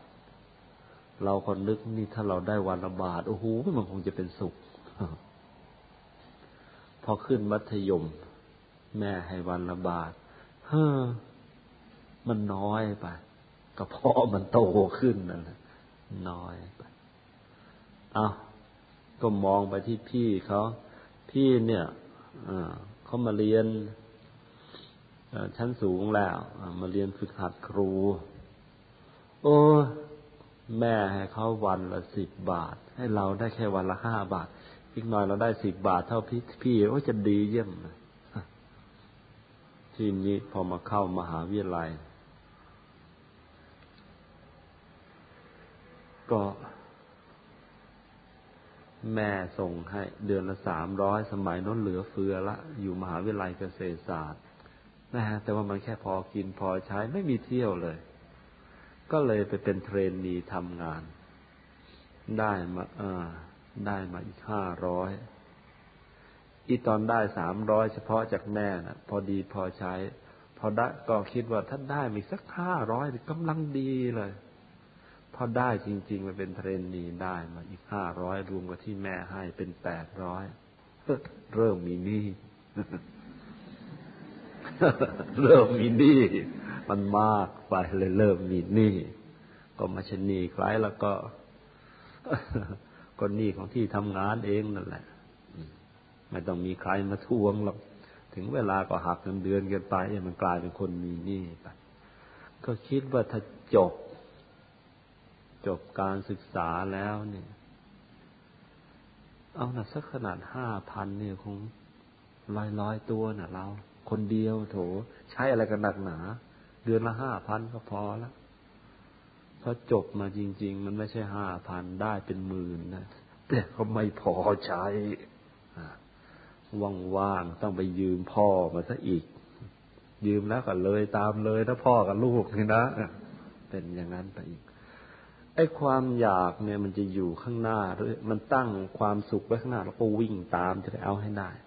ความจะอยากได้ ไอ้นั่นอยากจะเป็นไอ้นี่แล้วได้มาจริง ๆ แล้วมันก็ไม่เคยสมหวัง ไม่เคยสุขสมหวังสักที ก็เหมือนอย่างตอนเป็นนายสิบทหารตอนเป็นนายสิบก็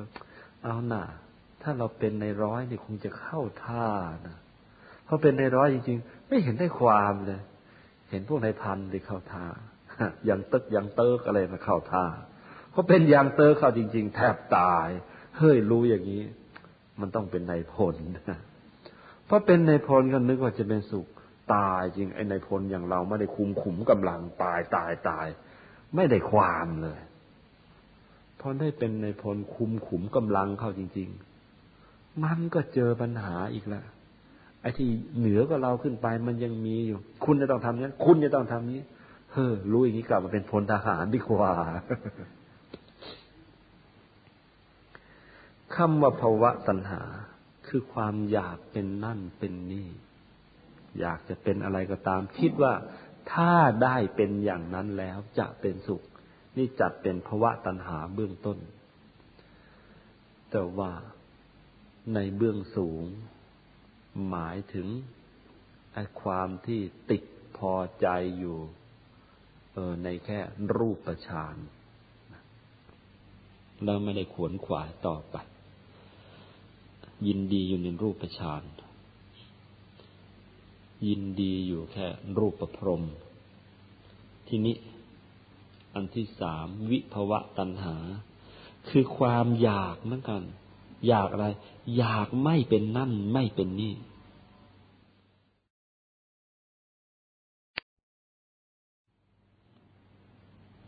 อันที่สามวิภวะตัณหา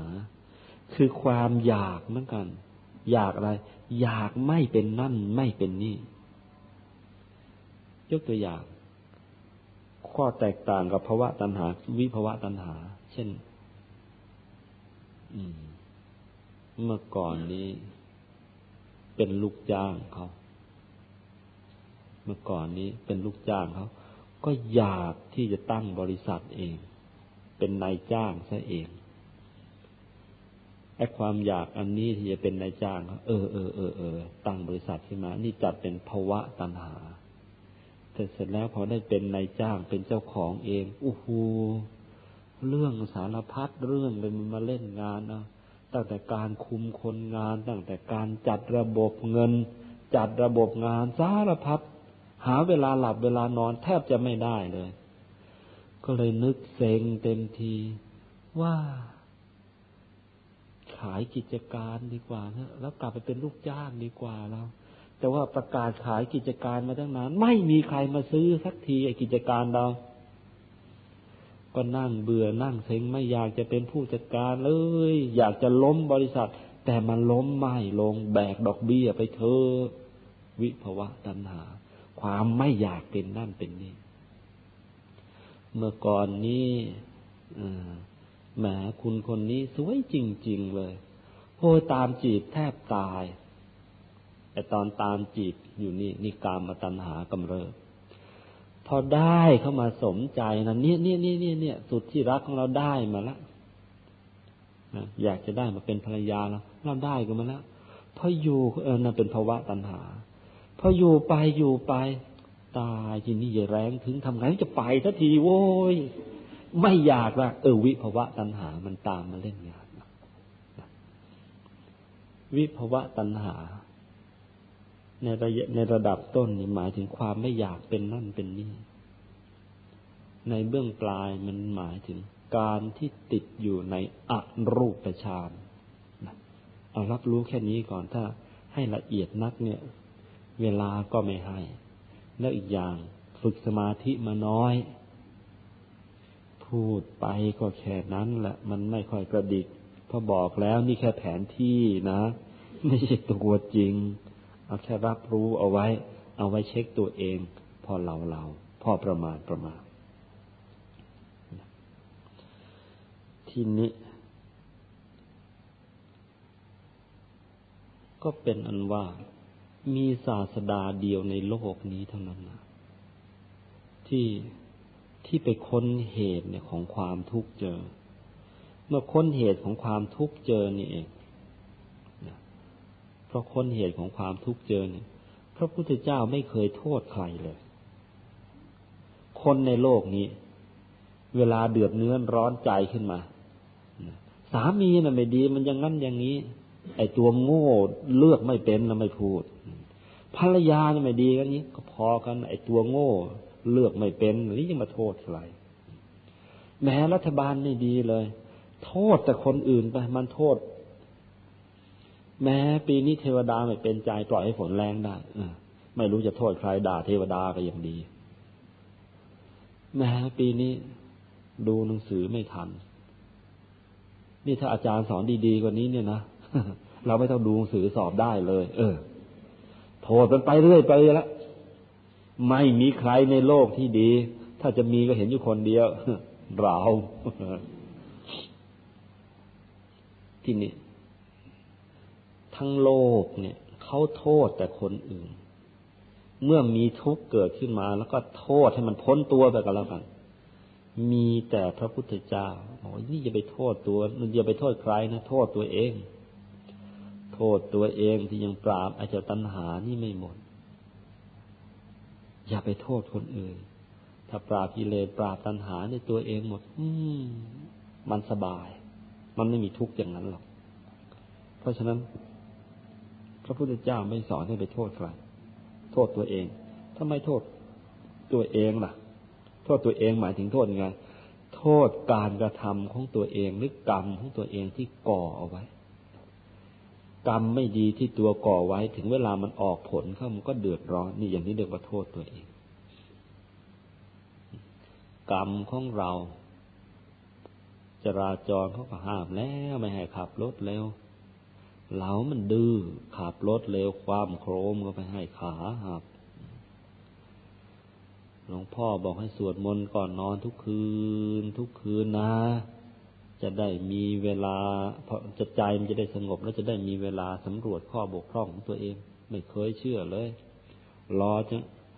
ง่วงเมื่อไรก็ซุกหัวนอน ง่วงเมื่อไรซุกหัวนอน บอกเหมือนไอ้ตูที่ข้างหน้าบ้านมันเชียวเออเป็นอย่างนั้นเปล่า ไม่เคยสำรวจตัวเอง พอมีเรื่องมีราวเกิดขึ้นมาตายจริง แก่ไม่ตก เพราะมันลุเรื่องมันได้ลุกลามใหญ่โตซะแล้ว จะไปโทษใครโทษ โทษตัวเอง คือโทษความประมาทของตัวเอง โทษความประพฤติที่ไม่ดีของตัวเอง ไม่โทษคนอื่น แล้วจะได้แก้ไข ถ้ามาโทษคนอื่นก็คนอื่นเลวหมด มีแต่เราดี ดีมันจะไปมันจะเดือดร้อนอย่างนั้นทำไม เรามันยังไม่ดี มันจริงจะเดือดร้อนอย่างนั้น โทษตัวเอง แล้วจะได้แก้ไขใช่นี่ หลักการในพุทธศาสนานี่มันตรงข้ามกับศาสนาอื่น ๆ ก็ตรงเนี้ย ไม่โทษใครโทษตัวเอง ทะเลาะกับน้องทุกได้ทุกวันทุกวันเอแทนที่จะโกรธน้องแหมโกรธตัวเอง เรานี่เมื่อน้องเล็ก ๆ นี่ ปล่อยมัน ไม่ได้เข้มงวดกวดขันน้องอ่าที่เป็นแม่ของเราไม่ได้เข้มงวดกวดขันลูกเลย โตขึ้นมาลูกนี่ เถียงก็เก่งขี้เกียจก็ขี้เกียจอ่าไม่ได้โทษลูกแต่โทษตัวเอง แล้วก็หาทางแก้ไขด้วย อย่างนี้ชาวพุทธไม่ใช่ลูกดื้อพอลูกมันดื้อแหมเนี่ยพ่อเลือดพ่อมันไม่ดีแล้วกันทำไมว่าอย่างนั้นเล่า ไม่ใช่เลือดพ่อมันไม่ดีเราอบรมไม่เป็น ต้องว่าอย่างนั้น ที่นี้ อริยสัจอันที่สาม นิโรธ แปลว่าความดับทุกข์ นิโรธ ความดับทุกข์ พูดง่ายๆทุกข์ที่มันมีอยู่เนี่ย ทุกข์ทั้งสิบเอ็ดประการ พระองค์ก็ไปเจอแล้วว่า มันเกิดจากความทยานอยาก หรือตัณหา เสร็จแล้วก็จากการที่ทำภาวนามากเข้าใจซ้ายมากเข้าอาศัยธรรมกายมองตรวจดูอ๋อทุกอันนี้สามารถดับได้ ไม่ใช่ว่าต้องปล่อยให้มันอยู่ อย่างนั้นชั่วนาตาปีไม่ใช่ มีทางดับได้ไอ้การดับได้เนี่ยเนี่ยไอ้การดับได้เนี่ยน่ะดับอะไร จะต้องดับกิเลสที่มันอยู่ในใจ เพอกิเลสหรือความไม่ดีที่อยู่ในใจ ความขุนใจมันหมดไป ไอ้ความทยานอยากหรือตัณหามันจะหมดไป เมื่อความทยานอยากหรือตัณหาหมดไปทุกมันก็จะหมดไป นี่เห็นชัดเลยทีนี้ เมื่อไอ้ไอ้ทุกข์หมดไป เออไอ้กิเลสหมดไปเนี่ย ตัณหาหมดไปเนี่ย มันยิ่งกว่าสิ่งที่ได้ตังมันไม่ต้องมาเวียนเกิดอีกแล้ว มันไม่ต้องมาเกิด เมื่อมันไม่เกิดมันก็เลยไม่ต้องมีทุกข์ทีนี้นี่พระองค์ไปเห็นความจริงนี้ว่า นิโรธคือคนเราเนี่ยสามารถดับทุกข์ได้ ตีประเด็นนี้ก่อนนะบางคนโอ้ยรู้ว่าเป็นทุกข์แต่ไม่รู้จะแก้ยังไง ต้องรอให้เทวดามาเสกให้พระเจ้าหิ้วขึ้นไปอยู่ด้วย เฮ้ย พระเจ้าเองมันก็ยังมีทุกข์นะเราเองจะต้องดับทุกข์ของเราเองให้ได้ ไม่ต้องคอยผู้วิเศษละ ในศาสนาอื่นๆนะในศาสนาอื่น ๆ การที่จะดับความทุกข์เนี่ยเขานึกไม่ออก เพราะความสว่างข้างในเขามันยังไม่พอ แล้วบางทีเขาก็ไม่รู้เลยกิเลสมันเป็นอันยังไง ตัณหามันเป็นยังไงเขาก็ไม่รู้ แต่ว่าเขาอยากจะเป็นสุข เพราะเขาอยากเป็นสุขเขาจะทำไงล่ะ เมื่อไม่รู้ต้นเหตุก็มีอยู่ทางหนึ่งเอาทางออกง่ายๆก่อน ขอให้พระเจ้าช่วยที ขอให้ผู้วิเศษช่วยทีพวกนี้จะรอผู้วิเศษมาช่วยนะขอองค์จะรอให้ผู้วิเศษมาช่วย อาจจะเป็นพระเจ้า อาจจะเป็นเทวันดา อาจจะเป็นอะไรก็ตามนะให้ผู้วิเศษมาช่วย ให้เซิงให้เสียนมาช่วยแล้วอีทีนี้ ไม่คิดช่วยตัวเองมีพวกนึงอีกพวกหนึ่งอาจจะรู้ว่าทุกข์นี่มันมี แต่ไม่รู้จะดับทุกข์ไงก็ เอา้าทรมานตัวเองทรมานร่างกายตัวเองให้มันมึนให้มันชาซะเออ แล้วก็ไอความทุกข์อื่น ๆ ที่มันน้อยกว่านั้นมันก็จะได้ดับไป พูดง่ายๆโอ้ยมันปวดหัวจริงโว้ยมันรู้จะทำไง เอาไม้เคาะหน้าแข้งมันเจ็บหน้าแข้งเลยมันหายปวดหัว เฮ้ยอย่างนี้ใช้อย่างนี้ก็ไม่เอา อย่างนี้ก็ไม่เอา เช่นเออเป็นทุกข์เพราะว่าอย่างพวกโยคีพวกโยคี เป็นทุกข์เพราะว่าอะไรก็ตาม อาจจะเพราะกามกำเริบ อาจจะเพราะว่าโรคภัยไข้เจ็บเบียดเบียนโน่นโน่นนี่นี่โน่นเลยลง หน้าหนาวหนาวเลยน้ำนี่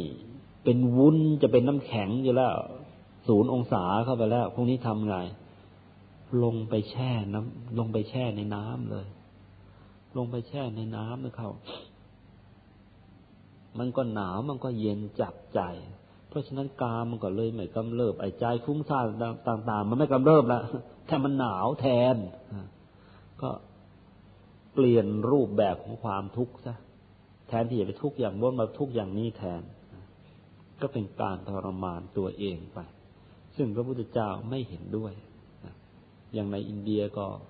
พอใจมันฟุ้งซ่านมาก นักจะฟุ้งซ่านในเรื่องอะไรก็ตาม ก็เลยทำเตียงเตียงตะปูฮะขึ้นไปนั่ง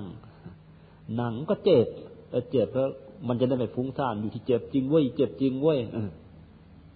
ซึ่งพระพุทธเจ้าบอกมันใช้ไม่ได้ มันไม่ได้แก้ที่ต้นเหตุไม่เอาพุทธศาสนาไม่ชอบไปแก้อะไรที่ปลายเหตุ เอาก็ที่ต้นต้นเหตุเลยมันมาจากไงกับแก้มันที่ตรงนั้น เรื่องมันเกิดที่ไหนก็ไปแก้ที่นั่น มันจึงจะจบทินนี้พระองค์พบต่อไปอีก อันที่สี่มัคอริยสัจ มัคคะอริยสัจมอม้ารอหันคอควาย มัคคะอริยสัจคือวิธีทำใจให้หยุดให้นิ่งนั่นเอง เมื่อใจมันหยุดมันนิ่งได้ มันจะได้เข้านิโรธได้ ถ้าใจมันยังไม่หยุดไม่นิ่งแล้วก็ มันเข้านิโรธไม่ได้ มันเข้านิโรธไม่ได้กิเลสมันก็ไม่หมด ตัณหามันไม่หมด เมื่อกิเลสตัณหามันไม่หมด มันก็ยังเป็นทุกข์ แต่ว่าถ้าทำใจให้หยุด ทำใจให้นิ่งได้จริง ๆ ใจมันจะได้ใสจะได้สว่างอาศัยความสว่างนั่นแหละมันไปไล่ที่ไปฆ่าไอ้กิเลสไอ้ฆ่าความมืดในใจฆ่าตัณหาในใจพอฆ่าสิ่งเหล่านี้หมดความสุขจะเกิดเข้ามาแทนที่เองทินนี้วิธีทำใจให้หยุดให้นิ่ง ที่เรียกว่ามรรคเนี่ย มรรคเนี่ยบางทีก็แปลว่าทาง บางทีก็แปลว่าวิธีเอาละมรรคะเนี่ย คือวิธีทำใจให้หยุดให้นิ่ง ซึ่งประกอบด้วยองค์แปดประการ คือจะต้องทำพร้อม ๆ กันแปดประการเนี่ย ให้มันพอเหมาะพอดีกัน แล้วมันจะหยุดจะนิ่งเอง มันจะหยุดมันจะนิ่งเองมรรคแปดประการเนี่ย ที่จะเป็นเหตุให้ใจหยุดใจนิ่ง ให้ใจมันเข้านิโรธเข้าไปได้ กิเลสจะได้หมดไปเนี่ย มีอะไรอันที่หนึ่งสัมมาทิฏฐิแปลว่าความรู้เห็นที่ถูกต้องนะความรู้เห็นที่ถูกต้อง อันที่สองสัมมาสังกัปปะ ความคิดถูกต้อง เดี๋ยวจะค่อยอธิบายไป อันที่สามสัมมาวาจา เจรจาถูกต้อง อันที่สี่สัมมากรรมมันตาทำงานที่ถูกต้อง อันที่ห้าอันที่ห้าสัมมาอาชีวะ เลี้ยงชีพในทางที่ถูกต้อง อันที่หก สัมมาวายาโมทำความเพียรให้ถูกต้อง อันที่เจ็ด สัมมาสติบำเพ็ญสติให้ถูกหลักเกณฑ์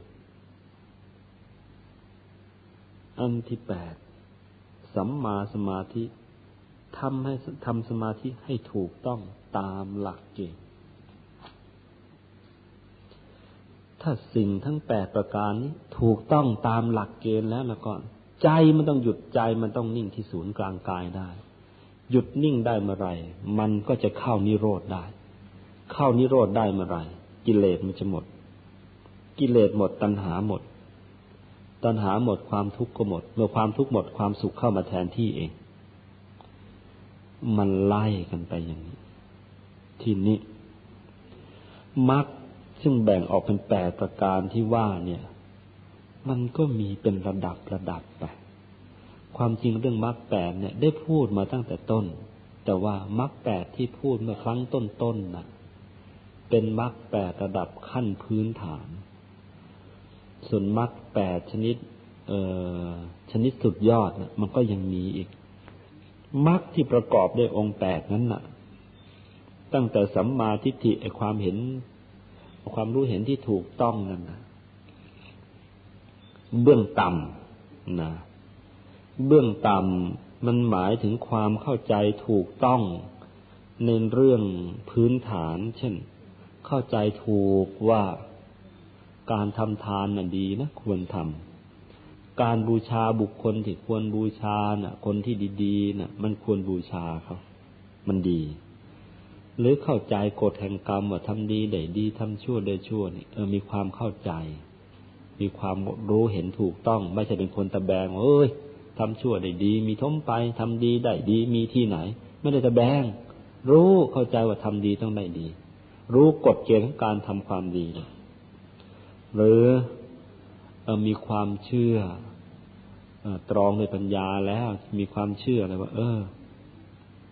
ไอ้โลกนี้โลกหน้าเนี่ยมันมีจริง ๆนะพูดง่ายๆตายแล้วมันยังต้องเกิดอยู่ตรองจนรู้เห็น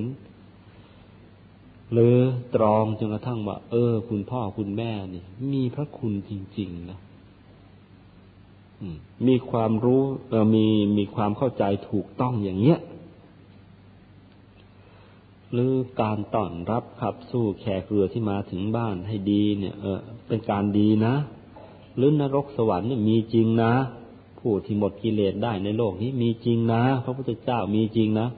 ไอ้ความเข้าใจถูกต้องอย่างนี้ เป็นสัมมาทิฏฐิเบื้องต้น ก็เพราะมีสัมมาทิฏฐิเบื้องต้นสิซึ่งอาศัยใครปลูกให้โน่น ให้บัณฑิตให้เขาปลูกให้ตั้งแต่มงคลที่สองนั่นแหละครบบัณฑิตนั่นแหะเพราะได้ปลูกได้ฝังมาแล้วก็ปฏิบัติทำตามบัณฑิตมาเรื่อยเรื่อย ฝึกสมาธิมันเรื่อยเรื่อยรักษาศีลมันเรื่อยเรื่อยทำทานมาเรื่อยเรื่อยคุณธรรมต่าง ๆ ฝึกมาทุดงก็อยู่ไป หนักเข้าหนักเข้าหนักเข้าเนี่ย ความสว่างภายในนี่มันจะเกิดขึ้นมันจะเข้ามาสู่ความรู้เบื้องสูงหรือเป็นสัมมาทิฏฐิเบื้องสูง คือจะรู้จักทุกสมุทัยนิโรธมรรคโดย โดยอัตโนมัติ ไอ้ความรู้จักทุกสมุทัยนิโรธมรรคอันเนี้ยเรียกกันว่า สัมมาทิฏฐิเบื้องสูงนะจากกล่อมกลาวกันมันแต่เริ่มต้น จนกระทั่งมาถึงขนาดนี้ไม่ง่ายเลย อันที่สองที่เรียกว่าสัมมาสังกัปปะหรือความตั้งจะคือความคิดดี ความคิดถูกต้องนั่นก็เหมือนกัน ก็มีเบื้องต่ำเบื้องสูง ไอ้เบื้องต่ำหมายถึงความคิดไอ้อะไรที่มันเป็นประโยชน์ประโยชน์ทำไมแค่คิดล้างผลาญคิดที่มีประโยชน์ คิดในที่ภาษานักจิตวิทยาปัจจุบันนี้ใช้กันว่า positive thinking นั่นนะคิดในเรื่องที่เป็นประโยชน์ คิดที่จะต่อสู้อุปสรรค ไม่ใช่คิดท้อถอยเลย อย่างนี้เป็นความคิดถูกต้องเบื้องต้น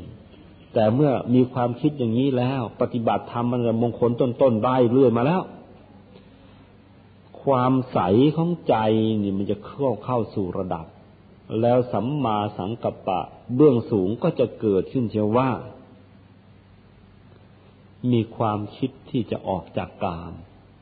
โอ้กามนี่ไม่ดีเลย มีความคิดที่จะเเลิกจากการผูกพยาบาทเข้ามาแทนที่ ความคิดที่เขาจะเอาเปรียบจะเอาเบียดเบียนใครก็ไม่เอาถอยฉากมาหมดเลย มีแต่ความคิดไอ้ที่ดีๆเนี่ยไอ้จะคิดมีลูกมีเมียมีผัวก็ไม่เอาไอ้ไอ้ความคิดไอ้ที่จะผูกพยาบาทจองจองล้างจองผลาญใครก็ไม่เอา ไอ้ความคิดที่จะไปเอาเปรียบใครมันไม่เอาแต่มันอะ มันคิดแต่ที่จะทำไอ้ความดีให้ยิ่งยิ่งขึ้นไป ความคิดอย่างนี้ เรียกว่าสัมมาสังกัปปะเบื้องสูงไปละ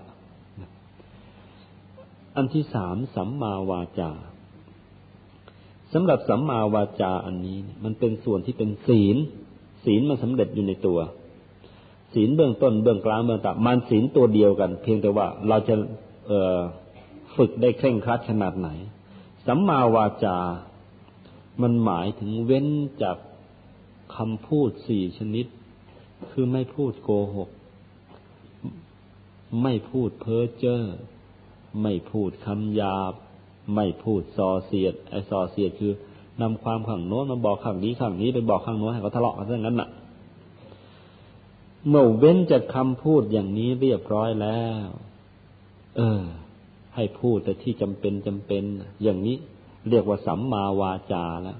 แล้วจะจะให้ดีกว่านั้นขึ้นไปอีก ก็เลือกพูดแต่คำที่มันเป็นจริงแล้วก็ประสานสามัคคีอ่อนหวานด้วย แล้วก็เป็นสุภาษิตด้วยนั่นก็ยิ่งดีใหญ่เลยเป็นประโยชน์ นั่นจับเป็นสัมมาวาจา ส่วนสัมมากัมมันตะ ก็คือเว้นจากการฆ่าสัตว์เว้นปานาติบาตเว้นอธินา แล้วก็เว้นกาเมนเรียกว่ามีการกระทำที่ถูกต้องร่องรอย ส่วนสัมมาอาชีวะ เลิกหาเลี้ยงชีพในทางที่ผิด อยากจะชี้ให้ดูนิดนึงสัตว์ในโลกนี้ สัตว์ในโลกนี้นะ ไม่มีสิทธิ์ที่จะเลือกอาชีพของมัน ยกเว้นคน ยกเว้นคน เป็ดไก่มันก็มี มันก็หากิน เมื่อปู่ย่าตายาย เมื่อพันปีมันหากินไง เดี๋ยวนี้ก็ยังอย่างนั้นมันเลือกอาชีพไม่ได้ หมูหมากาไก่มันเคยหากินไงมันก็เลือกไม่ได้ แต่คนเป็นสัตว์ประเภทเดียวในโลกนี้ที่เลือกอาชีพได้ ลูกพ่อเดียวแม่เดียวกันเนี่ยใครถนัดไงก็ไปก็แล้วกัน ไอ้หนึ่งอยากจะทำการค้าก็ไป ไอ้ขี้เกียจทำการค้าจะรับราชการก็เอา ไอ้ไม่รับราชการจะออกบวชก็เอาก็ก็เลือกอาชีพ เอาก็แล้วกัน คนเป็นสัตว์ประเภทเดียวในโลกนี้ที่เลือกอาชีพได้ แต่ว่าสัตว์อื่นไม่มีสิทธิ์เลยนะเพราะฉะนั้นพระพุทธเจ้าก็บอกว่า เออ เมื่อมีสิทธิ์เมื่อมีสิทธิ์สามารถเลี้ยงเออสามารถเลือกอาชีพสำหรับเลี้ยงตัวเองได้อย่างนี้นะไออาชีพอะไรที่มันไม่ควรก็อย่าไปทำมัน เช่น เคยพูดกันมาตั้งแต่ต้นแล้วสัมมาอาชีวะเบื้องต้นคือ ไม่เอจะทำอะไรก็ทำเถอะแต่ว่าไม่ค้าอาวุธนะ ไม่ค้ามนุษย์นะ ไม่ค้าสัตว์เอาไปฆ่านะ ไม่ค้ายาพิษนะ ไม่ค้ายาเสพติดนะเหล่านี้เป็นสัมมาอาชีวะเบื้องต้น แล้วทำยังไงล่ะ จะทำอาชีพอะไรก็ได้ไอ้ที่มันมันไม่ผิดศีลน่ะแม้ที่สุดคุณยายเนี่ย เมื่อเจอคุณยายตั้งแต่สมัยแรกๆเลย เมื่อเกือบยี่สิบปีที่แล้ว ประทับใจในคำพูดของยายไม่กี่คำยายก็บอกว่ายายนะตั้งแต่เล็กมาแล้ว ฐานะของยายก็ลูกชาวไร่ชาวนา แต่ว่า ไม่มีใครสอนหรอก ถึงถึงไม่มีใครสอนแต่ว่าก็มีความรู้สึกเตือน มโนธรรมมันเตือนอยู่เองอยู่เสมอเลยว่าเราจะยากจะจนไงก็ตาม ถ้าจะให้ไปรับจ้างเขาเทกระโถนก็เอา แต่ว่าจะให้ไปขโมยใครกินไม่เอา เทกระโถนขัดส้วมขัดอะไรเอา แต่อย่าให้เราต้องไปเอาไปขโมยใครกินไม่เอา ท่านบอกว่าท่านมีความรู้สึกอย่างนี้ตลอดมาตั้งแต่เล็ก พอท่านพูดเนี้ยเออ มันตรงกับใจเราแฮะ ตั้งแต่เล็กก็ไม่ชอบนะของชาวบ้านมีอยากได้ ของใครไม่เอา เอาแต่ของเราเนี่ยแหละทำมันไปแต่ไงก็ตามไอ้ความที่ยังไม่เข้าใจนักในสมัยเด็กๆ คืนรู้แต่ว่าไม่ไปทำให้เดือดร้อนคนอื่น แต่ว่า คือคือรู้แต่ว่าไม่ไปโกงใครกิน แต่ว่าไอ้บางอย่างก็ทำผิดพลาดไปเหมือนกันเช่นเคยพลาดไปล้วค้าสัตว์ขายสัตว์เคยทำเลี้ยงเป็ดเลี้ยงไก่เลี้ยงงัวเลี้ยงควายเลี้ยงมาทั้งนั้นนะเลี้ยงแล้วก็ฆ่า อันนี้ด้วยความไม่รู้ แต่ว่าจะให้ขโมยใครกินก็ไม่เอา มันเป็นมโนธรรมที่แฝงลึกอยู่ตลอดมาตั้งแต่เล็กจนโต เพราะฉะนั้นพอได้ยินคุณยายพูด เออมันถูกใจ เกิดความเคารพเต็มเปี่ยมขึ้นมาเลยไอ้เงินที่ได้จากการพนันก็ไม่ชอบไม่เอา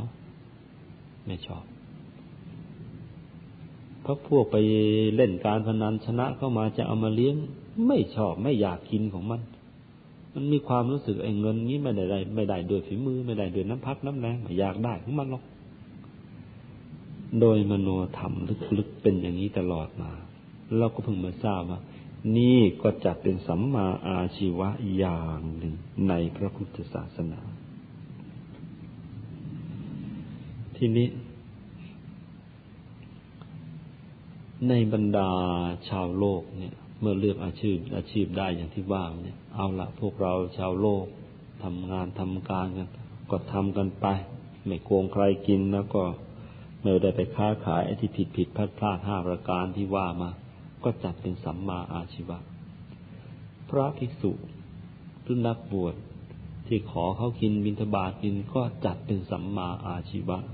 แต่ไงก็ตาม ก็มีสิ่งที่ต้องระวังเหมือนกันสำหรับนักบวชเนี่ย อันนี้ก็รับรู้ไว้ คือนักบวชเนี่ย เอาละโดยทั่วไปก็บินทบาทกิน แต่บางที ญาติโยมเขาก็นำมาให้ที่วัดก็มีไอ้ที่เขาเอานำมาให้ที่วัดเนี่ย อันนี้ต้องระวัง ถ้าไม่ระวังแล้วมันก็จะพลาด คือบางท่านก็อยากได้โน่นอยากได้นี่ จะให้โยมเขาเขาเอามาถวาย เอามาให้ ก็ประพฤติตัวไม่ค่อยดี เช่น เลยไปทำตัวเป็นเป็นหมอดูซะมั่งอันนี้ไอ้หมอดูนี่มันคู่กับหมอเดา ไอ้หมอเดาเนาะนั่นโกหกชาวบ้านกินไม่เอาหรือเราจะเป็นหมอดูแล้วไปเป็นพระอาจารย์แจกของขลังก็ไปอีกเนี่ยนั่นเดี๋ยวจะแบกนรกไม่คุ้มหรอก สิ่งที่พระภิกษุหรือนักบวชได้มาแล้วเป็นสัมมาอาชีวะ เนี่ยต้องบอกว่า อันที่หนึ่งได้มาโดยบินทบาทนี่ดีมาก เป็นสัมมาอาชีวะ หรืออันที่สองได้มาโดยที่เขาเลื่อมใสศรัทธา แล้วเขาก็เลยนำเอามาให้ ทั้งๆทที่เราไม่ได้ทำแล้วเราก็ไม่ได้ทำผิดศีลผิดวินัยอะไรเลยนี่อันที่สามได้มาโดยมีผู้เลื่อมเลื่อมใสในธรรมเทศนาของเราก็เอามาให้ เอาอย่างนั้นตกลงเป็นของที่ได้มาโดยบริสุทธิ์ แต่อย่างนั้นก็ตาม สิ่งใดที่ได้มา แต่ว่ามันไม่ควร พระพุทธเจ้าก็บอกว่าอย่าไปรับมัน เดี๋ยวจะจะเสียผู้เสียคน เช่น พระพุทธเจ้าบัญญัติไว้ในวินัยเลยนะ พวกเพชรนินจินดาพระภิกษุไม่ควร ถึงเข้าให้ก็ไม่เอา นี่ยกตัวอย่างก็มันอันตรายแหมหลวงพ่อองค์นี้ฉันศรัทธาเหลือเกินบาทของท่าน มันบาทเหล็กมันไม่สมควร มันน่าจะยิ่งกว่านั้นไปเอาเพชรมาเจรนายให้เป็นบาทฉันข้าว เออ อย่าไปรับใช่ไหมรับมาตายนั่นไอ้บาทไปนั่นละตายเสี่ยวขโมยก็มาคว้าเอาไปมันจะฆ่าเอาด้วยซึ่งใดไม่ควรก็จะไปเอามา อันนั้นก็เป็นสัมมาอาชีวะของนักบวชไปทีนี้ก็มาถึงสัมมาวายามุสัมมาวายาโมคือความเพียรในทางที่ถูกที่ควร ไอ้ความเพียรในทางที่ถูกที่ควรเนี่ย มันก็แบ่งเป็นระดับอีกนะสัมมาวายาโมเบื้องต้นเนี่ยสัมมาวายาโมสัมมาวายามะเบื้องต้นเนี่ย เบื้องต้นคือ ขยันทำกินไม่ขี้เกียจก็จัดว่า เออเป็นความเพียรชอบ เป็นคนสู้งานไม่ถอย เป็นพระภิกษุก็มีงานอะไรในวัดในวาก็ช่วยกันไปไม่ถอย นี่เป็นความเพียรชอบ เบื้องต้น แต่ความเพียรชอบเบื้องสูงก็คือ ตั้งใจเว้นความชั่ว หรือเว้นบาปที่เคยทำมาก่อน เคยทำอะไรไม่ดีไม่ดีเว้นมันเสียแล้วละมันเสียแล้วไอ้ที่ความชั่วทั้งทั้งหลายที่รู้ว่ามันชั่ว แต่ว่าก็ยังไม่เคยทำก็เว้นมันเสียนะละกับเว้นต่างกันนะละหมายถึงความไม่ดีที่เราเคยทำมาแล้วนะแล้วเลิกทำอันนี้เรียกว่าละ ส่วนไอ้ความไม่ดีที่เรายังไม่เคยทำนะแล้วเราก็ไม่ทำมัน อย่างนี้เรียกว่าเว้น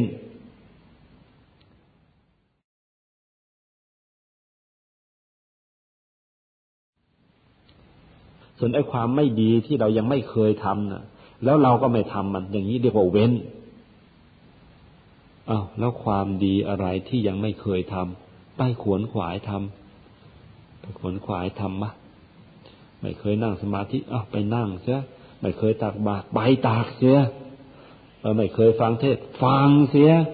ไม่เคยให้เกียรติใครเลย เอาให้เสียอย่างนี้ ก็จัดเป็นสัมมาวายาโมความเพียรชอบนะคือเพียรที่จะทำความดีที่ไม่เคยทำอันสุดท้าย เพียรที่จะรักษาความดีที่ทำแล้วเนี่ย เอาไว้ให้โคยืนยงต่อไปอีกด้วย อย่างนี้เรียกว่ามีความเพียรชอบจับเป็นมรรคแปดซึ่งโดยจริง ๆ แล้วก็หมายถึงการเพียรทำภาวนานั่นเอง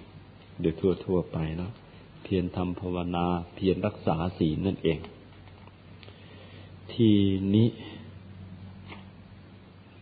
สัมมาสติสำหรับสัมมาสติเนี่ย เรื่องนี้ค่อนข้างยาว จะไม่พูดมากในที่นี้ ไว้โอกาสหน้าจะว่าด้วยเรื่องนี้โดยเฉพาะอีกอีกครั้งหนึ่ง สัมมาสติหมายถึงการหมั่นพิจารณา หมายถึงการพิจารณา ตัวของตัวเองเนี่ยอยู่เป็นประจำ ให้เกิดความไม่ยินดียินร้ายในสิ่งต่างๆ มีความรู้แค่นี้ก็แล้วกันพิจารณากายของเราเนี่ย พิจารณาตัวเองหนึ่งเนือง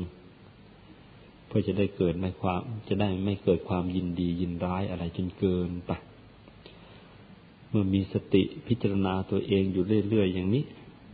มันจะได้ไม่เป็นคนเผลอไผลไม่บ้าจีบ้ายอกันละ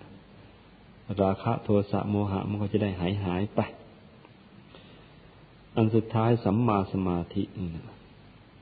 คือฝึกสมาธิให้ ให้ใจหยุดใจนิ่งตามแนวทางในพุทธศาสนาด้วย การฝึกสมาธิเนี่ย มีอยู่สองประเภทใหญ่ ๆ ซึ่งเราจะต้องเลือก คือการฝึกสมาธิในพุทธศาสนาเนี่ย เมื่อฝึกแล้วเนี่ยมีหลักใหญ่ว่า ต้องเอาใจเก็บเข้ามารวมเอาไว้ในตัว โดยเฉพาะมันรวมไว้ที่ศูนย์กลางกาย อย่างนี้จึงเป็นสัมมาสมาธิ แต่ว่ามีพวกฤาษีชีพายเขาก็ฝึกสมาธิเหมือนกันเขาฝึกด้วยการเอาใจไปไว้นอกตัว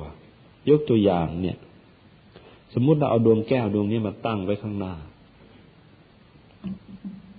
พวกที่ฝึกสมาธิในพุทธศาสนา พอเห็นดวงแก้วปั๊บ ก่อนนึกน้อมเอาดวงแก้วมาตั้งเอาที่กลางตัว หลับตาลืมตาก่อนนึกถึงดวงแก้วไปจนกระทั่งได้ภาพดวงแก้วติดตาอยู่ที่ศูนย์กลางกาย ไม่ใช่ติดตาติดใจอยู่ที่ศูนย์กลางกาย หลับตาลืมตาก็เห็นสว่างโพลงนี่เป็นแนวฝึกสมาธิในพุทธศาสนา แต่ว่าแนวฝึกสมาธินอกพุทธศาสนา พอเขามานั่งปุ๊บอยู่ต่อหน้าดวงแก้วเนี่ยเขานึกไง เขาเอาใจของเขาเนี่ยส่งมาไว้ที่ดวงแก้ว หลับตาลืมตาก็นึกถึงดวงแก้วเหมือนกันแต่ว่าเอาไว้ข้างนอกเอาใจมาเกาะที่ดวงแก้วเขาทำไปแล้วก็เป็นสมาธิ จะเป็นสมาธิอยู่ข้างนอกกาย เป็นอย่างนี้เนี่ย เออไม่ค่อยดีนะสมาธิชนิดนี้มีมาก่อนพุทธกาลเป็นสมาธิที่ถึงฝึกไปแล้วเนี่ย ไม่ได้สมาธิที่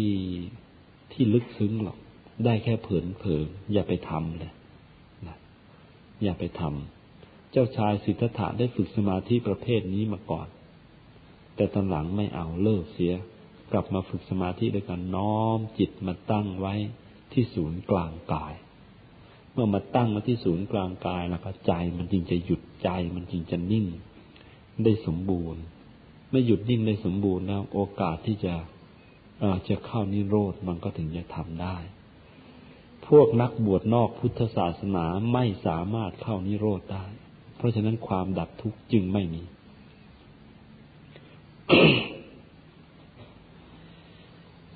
จากมัดมีองค์แปดนี่เอง เมื่อฝึกมากเข้ามากเข้ามากเข้า ใจมันก็จะหยุดมันก็จะนิ่ง ไปตามลำดับ เมื่อก่อนนี้พอนั่งปุ๊บหรือวันวันหนึ่งนี่แต่ละวินาทีที่ผ่านไป มันมีเรื่องโน่นเรื่องนี้เข้ามากวนอยู่เลย ใจมันฟุง้ง แต่หลังจากฝึกมรรคที่ประกอบด้วยองค์แปดคือมีความเห็นถูกแล้วว่าการทำดีได้ดี มีความเห็นถูกอย่างนี้แล้ว แล้วความคิดก็คิดจะออกจากการไม่คิดเบียดเบียนใครไม่คิด พยาบาทใคร ในความคิดก็เป็นอย่างนั้นคำพูดก็กรองแล้ว ไม่พูดเท็จไม่พูดส่อเสียดเป็นสัมมาวาจาการกระทำก็กรองแล้ว ไม่ฆ่าสัตว์ไม่ลักทรัพย์ไม่เจ้าชู้อาชีพก็เลือกแล้วกรองแล้วเลือกแต่อาชีพที่ดี ๆ ไม่เบียดเบียนใครไม่ทำให้ใครเดือดร้อนเป็นสัมมาอาชีวะ ความเพียรก็ตั้งใจ ฝึกทุดง ฝึกตะบะไป ฝึกสติไปสติก็พยายามฝึก สมาธิก็หมั่นนั่งพอทำมากเข้ามากเข้า องค์แปดประการนี่มีพร้อมอยู่ในตัวเราทุกอิริยาบถเพราะเป็นอย่างนั้น ใจเนี่ยมันจะหยุดมันจะนิ่ง จดอยู่ที่ศูนย์กลางกายไม่ไปไหน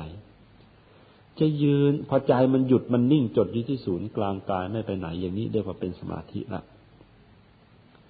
แล้วก็คุณธรรมทั้งมรรคประกอบด้วยองค์แปดประการมันจะมันจะเกิดขึ้นพร้อม ๆ กันละจะยืนจะเดินจะนั่งจะนอนนี่สว่างโพลงโดยอัตโนมัติไม่ต้องกลัว ทุกคนมีสิทธิ์จะเป็นไปได้ สว่างโพลงของมันขึ้นมายืนเดินนั่งนอนสว่างโพลงนี่เป็นอาการเบื้องต้นของมรรคที่ประกอบด้วยองค์แปดเนี่ย มันสมบูรณ์ แต่ว่าสมบูรณ์เบื้องต้น อาจจะอยู่ได้นาทีหนึ่งสองนาทีก็ก็สว่างพอทำไปชำนาญมากเข้ามากเข้าจิตมันจะใจมันจะจดอยู่ที่ศูนย์กลางกาย ไม่ใช่นาทีสองนาที อยู่ได้เป็นชั่วโมง เพราะฉะนั้นตลอดเป็นชั่วโมงนี่ไอ้กามาตัณหาไม่มีทางโผล่ภาวะตัณหาไม่มีทางโผล่วิภาวะตัณหาไม่มีทางโผล่มันนิ่งมันใสมันสว่างเป็นชั่วโมง แต่พอเกินชั่วโมงเขาบางทีมันไม่สู้ร่างกายมันไม่ให้อ้าวไอ้กามมาตัณหาภาวะตัณหาวิวิภาวะตัณหา มันก็เข้ามาแทรกอีกแหละ แต่ว่ามันยังมีช่วงว่างแล้วทีนี้การฝึกมากเข้ามากเข้ามากเข้า ใจมันจดติดอยู่ที่ศูนย์กลางกายจากชั่วโมงนี่เป็นวัน จากวันเป็นเดือนจากเดือนเป็นปี จากเป็นปีตลอดชีวิตไอ้ตลอดชีวิตนี่แล้ว นิ่งไม่หลุดเลย ไอ้ไม่หลุดเลยกิเลสเข้าไม่ได้เลย เป็นการที่ใจหยุดใจนิ่งแบบถาวรใจหยุดใจนิ่งแบบถาวรตลอดชีวิต ไม่ย้อนหลุดออกไปอีก ไอ้นี้ก็เป็นเรื่องของพระอรหันต์แต่ว่าโดยทั่วทั่วไปในยุคนี้ที่ได้เจอได้เจอกันมาเนี่ย ยังไม่เจอบุคคลที่ทำได้ยี่บสี่ชั่วโมงอย่างนั้นหรอกนะแต่ว่า ทำได้วันหนึ่งได้หลายหลายชั่วโมง เป็นห้าชั่วโมง เป็นสิบชั่วโมง อย่างนี้แหละเจอ มีชีวิตอยู่ รู้จักคุ้นเคยกันอย่างดี ก็มาอยู่ไม่ใกล้ไม่ไกลตัวนี่แหละเป็นชั่วโมงชั่วโมงได้ แต่ว่ายี่บสี่ชั่วโมงยังไม่ได้ ทีนี้การทำสมาธิให้ได้อย่างนี้เนี่ย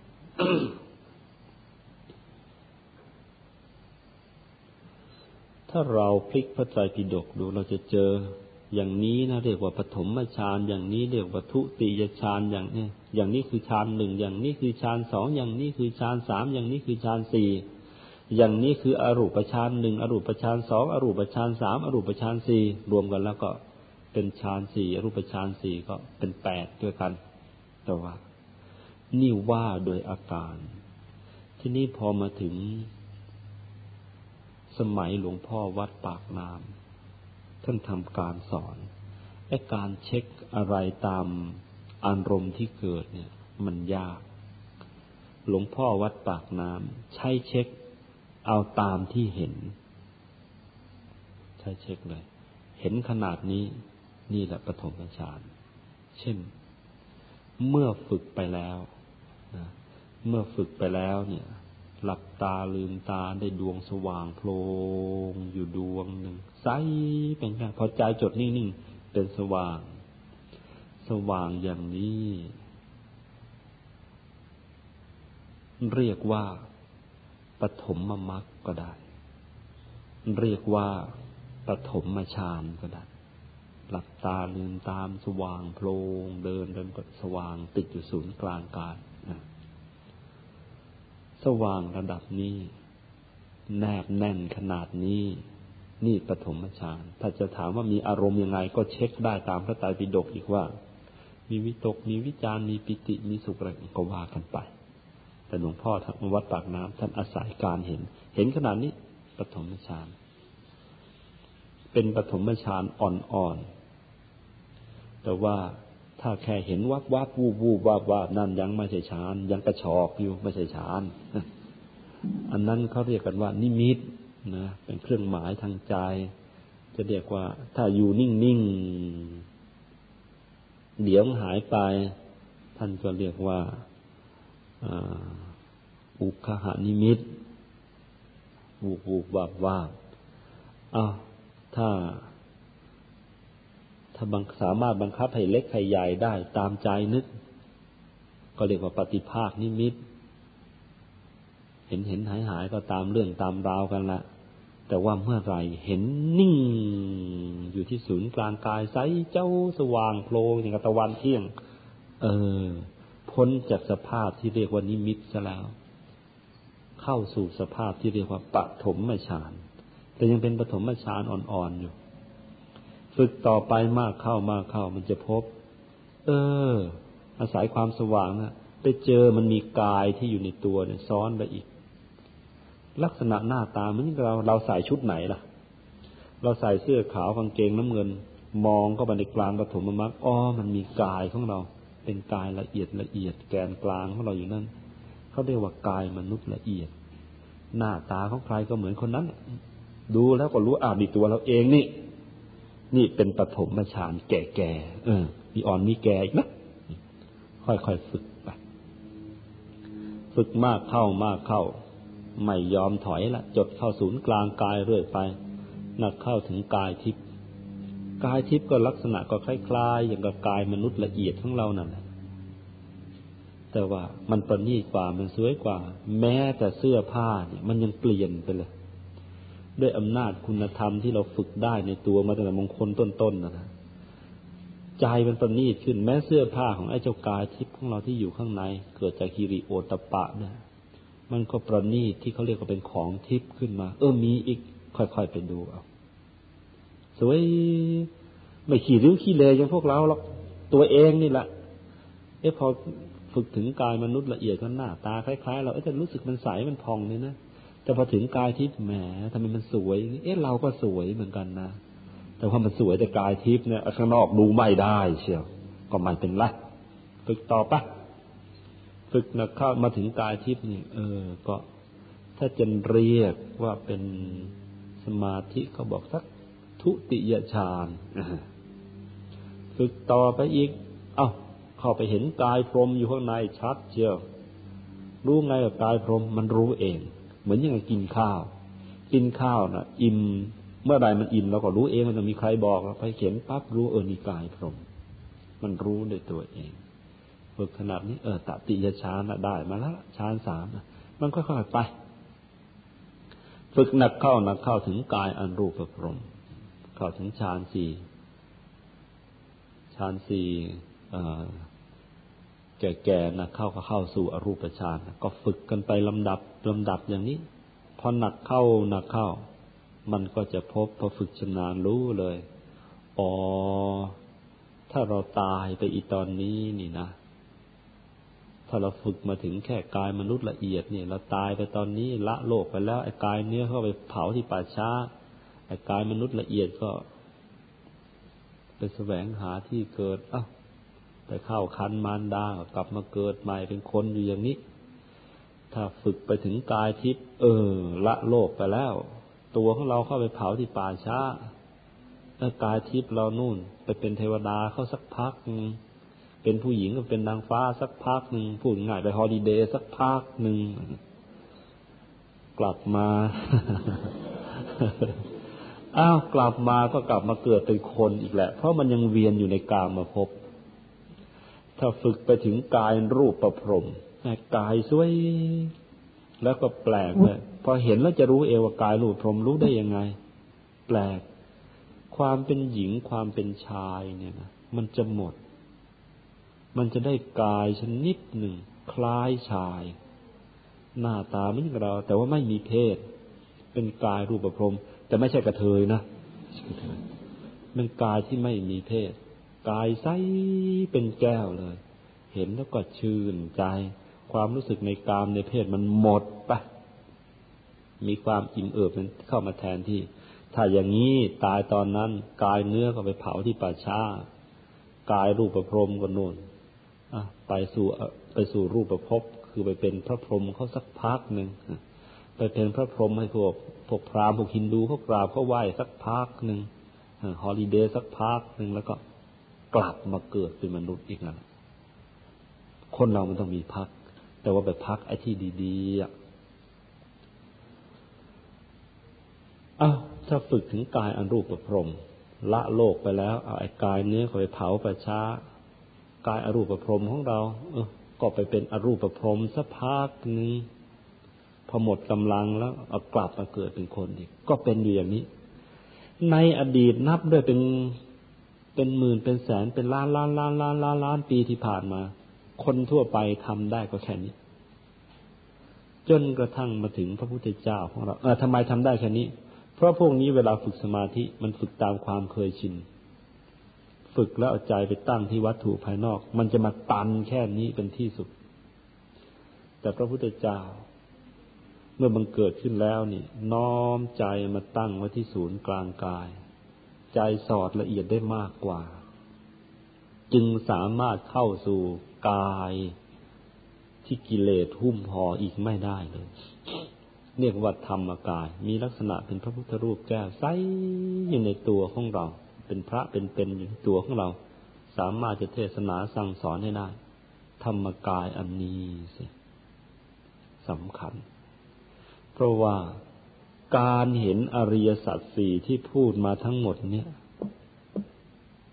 อริยสัจสี่ที่พูดมาทั้งหมดนี้ จะเห็นได้ก็ด้วยธรรมกาย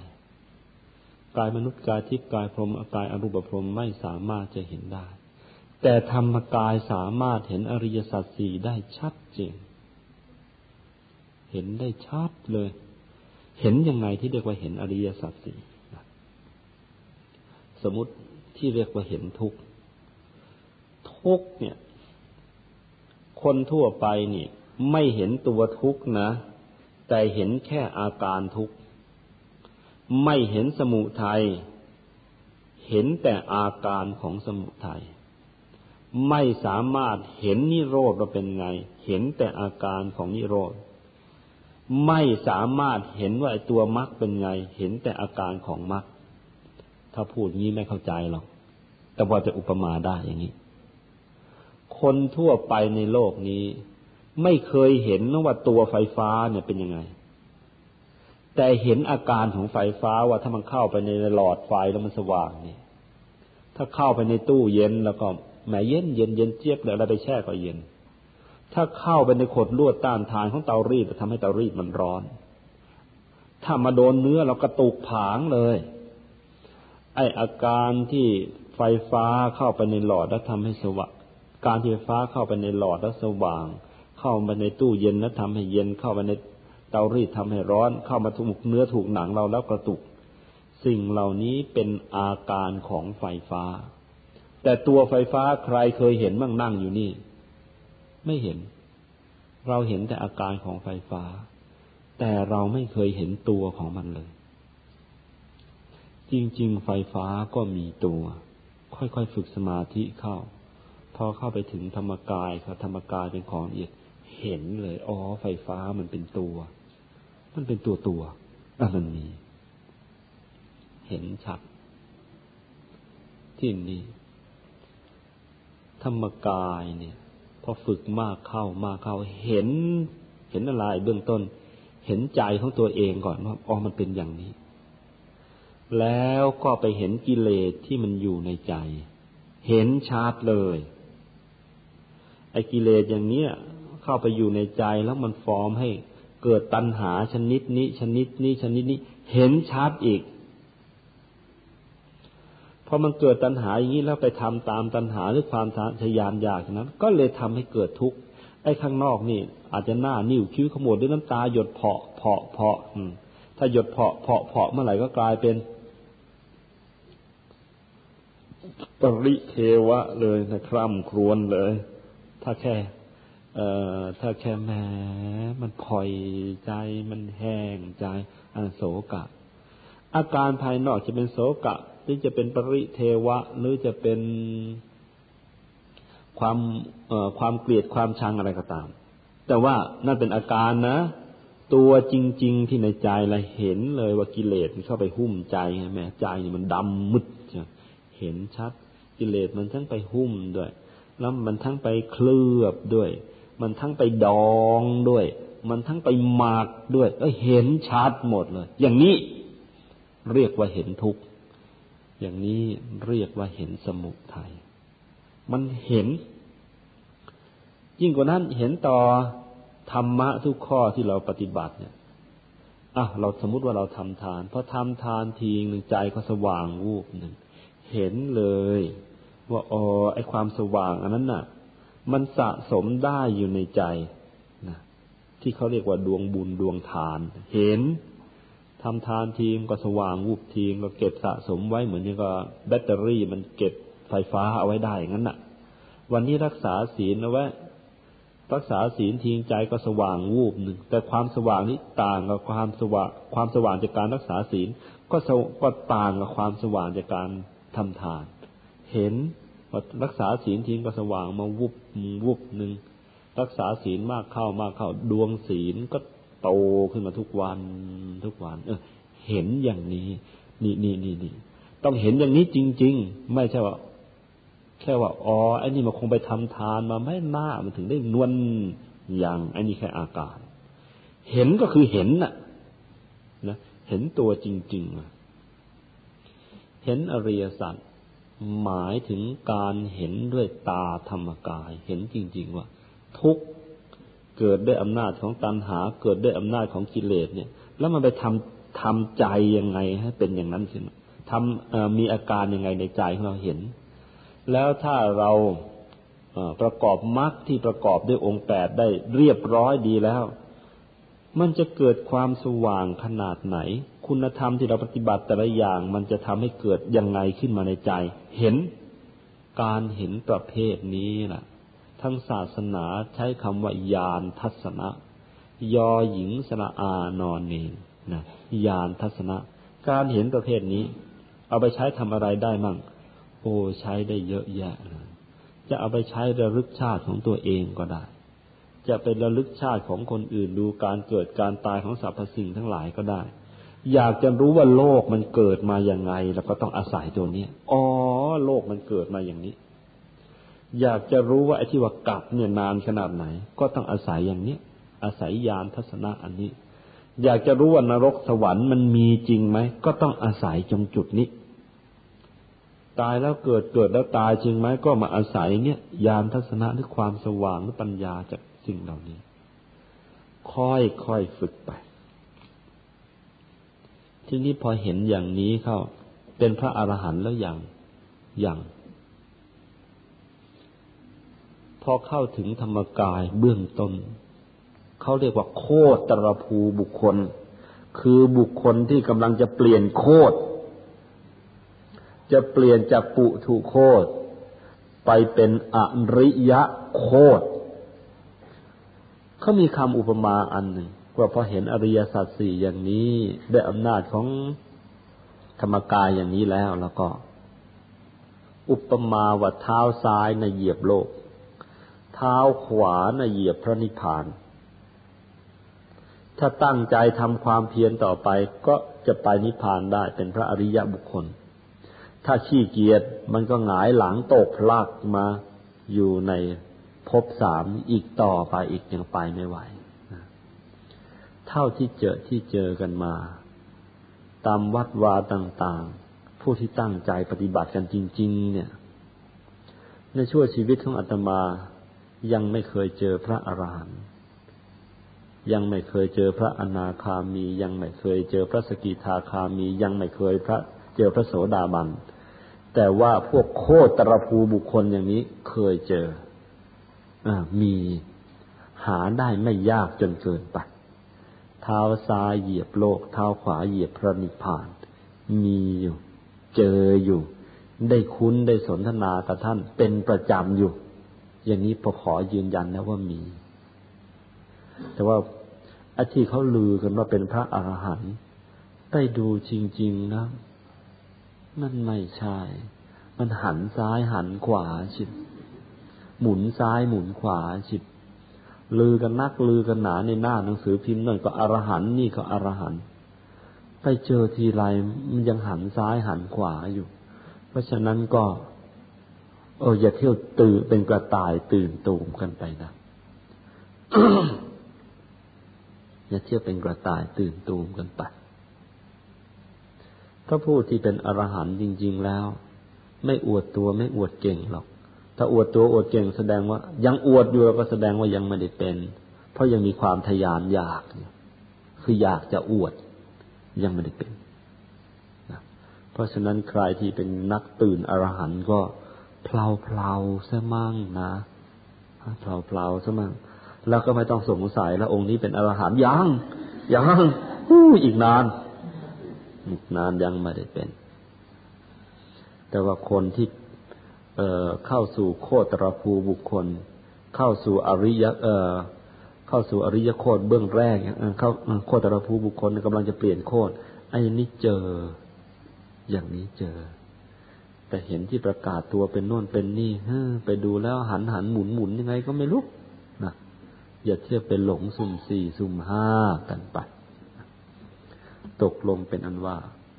ที่เรียกว่าเห็นอริยสัจนั้นนะ คือการเข้าคือการประกอบมรรคแปดซึ่งที่สำคัญที่สุดคือมรรคทั้งองค์แปดเพราะการที่จะประกอบมรรคในองค์แปดเนี่ยให้ให้รวมได้เป็นจุดเดียวเนี่ย จะต้องอาศัยการทำสมาธิ เมื่อทำสมาธิได้เต็มที่เข้า เออ ใจจะหยุดใจจะนิ่งอยู่ที่ศูนย์กลางกาย หยุดแนบแน่นไปตามลำดับ ที่เรียกว่าได้ฌานไปตามลำดับ จนกระทั่งในที่สุดแล้ว หยุดสนิทถึงกายหนึ่งมีลักษณะเป็นองค์พระแก้วอยู่ในตัว เรียกว่าธรรมกาย แล้วอาศัยธรรมกายนี่แหละไปตรวจดูอริยสัจสี่กันเมื่อเห็นอริยสัจสี่แล้ว พวกกิเลสต่าง ๆ ตัณหาต่าง ๆ มันก็จะคลายตัว คลายไปคลายไปเพราะไปรู้เท่าทันมันมันก็จะค่อยๆคลายไป ยิ่งทำซ้ำแล้วซ้ำอีกซ้ำแล้วซ้ำอีกมากเข้า กิเลสก็จะหมดไปตามลำดับลำดับ แล้วในที่สุดจะหมดกิเลสแบบชนิดถาวร เป็นพระโสดาพระสกิทาคา เป็นพระอนาคามี เป็นพระอรหันต์ไปตามลำดับลำดับไปตกลงเป็นอันว่าที่พูดนี้ไม่ใช่การเห็น แต่ว่าเป็นแผนผัง เป็นแผนที่เอาไว้ให้เราว่าเออ ถ้าจะต้องเห็นต่อไปเบื้องหน้าแล้วก็ มันต้องไปตามลำดับอย่างนี้ ถ้ามันไปเกิดผิดไปจากลำดับเหล่านี้ ให้ระวังตัว หาครูบาอาจารย์ที่มีความรู้ความสามารถ ท่านตรวจสอบท่านเช็คให้ ถ้าไม่รู้จะหันไปหาใครอะกลับมาหาอาตมาที่นี่ พอเป็นที่ปรึกษากันได้มั่ง เอาได้มั่งนะ แค่มั่ง แล้วค่อยแก้ไขกันไป ถ้าส่วนไหนอาตมาพ้นความสามารถอาตมาอะก็จะพาไปหาครูบาอาจารย์ที่มีความรู้ความสามารถที่ยิ่งยิ่งขึ้นไปตามลำดับ ตกลงทั้งหมดนี้ก็เป็นเรื่องของการเห็นอริยสัจการการรู้อริยสัจว่าเขาเห็นกันอย่างไรนะ ก็ส่วนมงคลที่เกิดจากการเห็นอริยสัจก็เห็นจะไม่ต้องพูดละเพราะว่าสุดยอดของมงคลเลย พอเห็นแล้วจะหมดทุกข์ไปตามลำดับถ้ามันหมดทุกข์ก็มีสุขนะนะไอ้พวกเราที่นั่งกันอยู่นี่เนี่ย มันยังสุขสุขดิบดิบอยู่มันยังสุขไม่จริง มันยังมีสุขกับทุกข์ปนกันส่วนพระอริยเจ้าหรือพระอรหันต์ที่ท่านหมดกิเลสอันนั้นท่านสุขจริงๆเมื่อเข้าถึงธรรมกายแล้ว อาศัยธรรมกายปราบกิเลสให้เรียบเชียว ธรรมกายพอถึงเวลาก็เอากายเนื้อก็นู่นพอตายปุ๊บกายเนื้อก็เผาประชากัน ธรรมกายก็เข้าพระนิพพาน ซึ่งไม่มีทุกข์กันอีกต่อไปล้วหมดกันทีนี่ก็เป็นอยู่ในสภาพอย่างนี้ เพราะฉะนั้นสำหรับการเห็นอริยสัจสี่แล้วก็จบกันเพียงแค่นี้นะ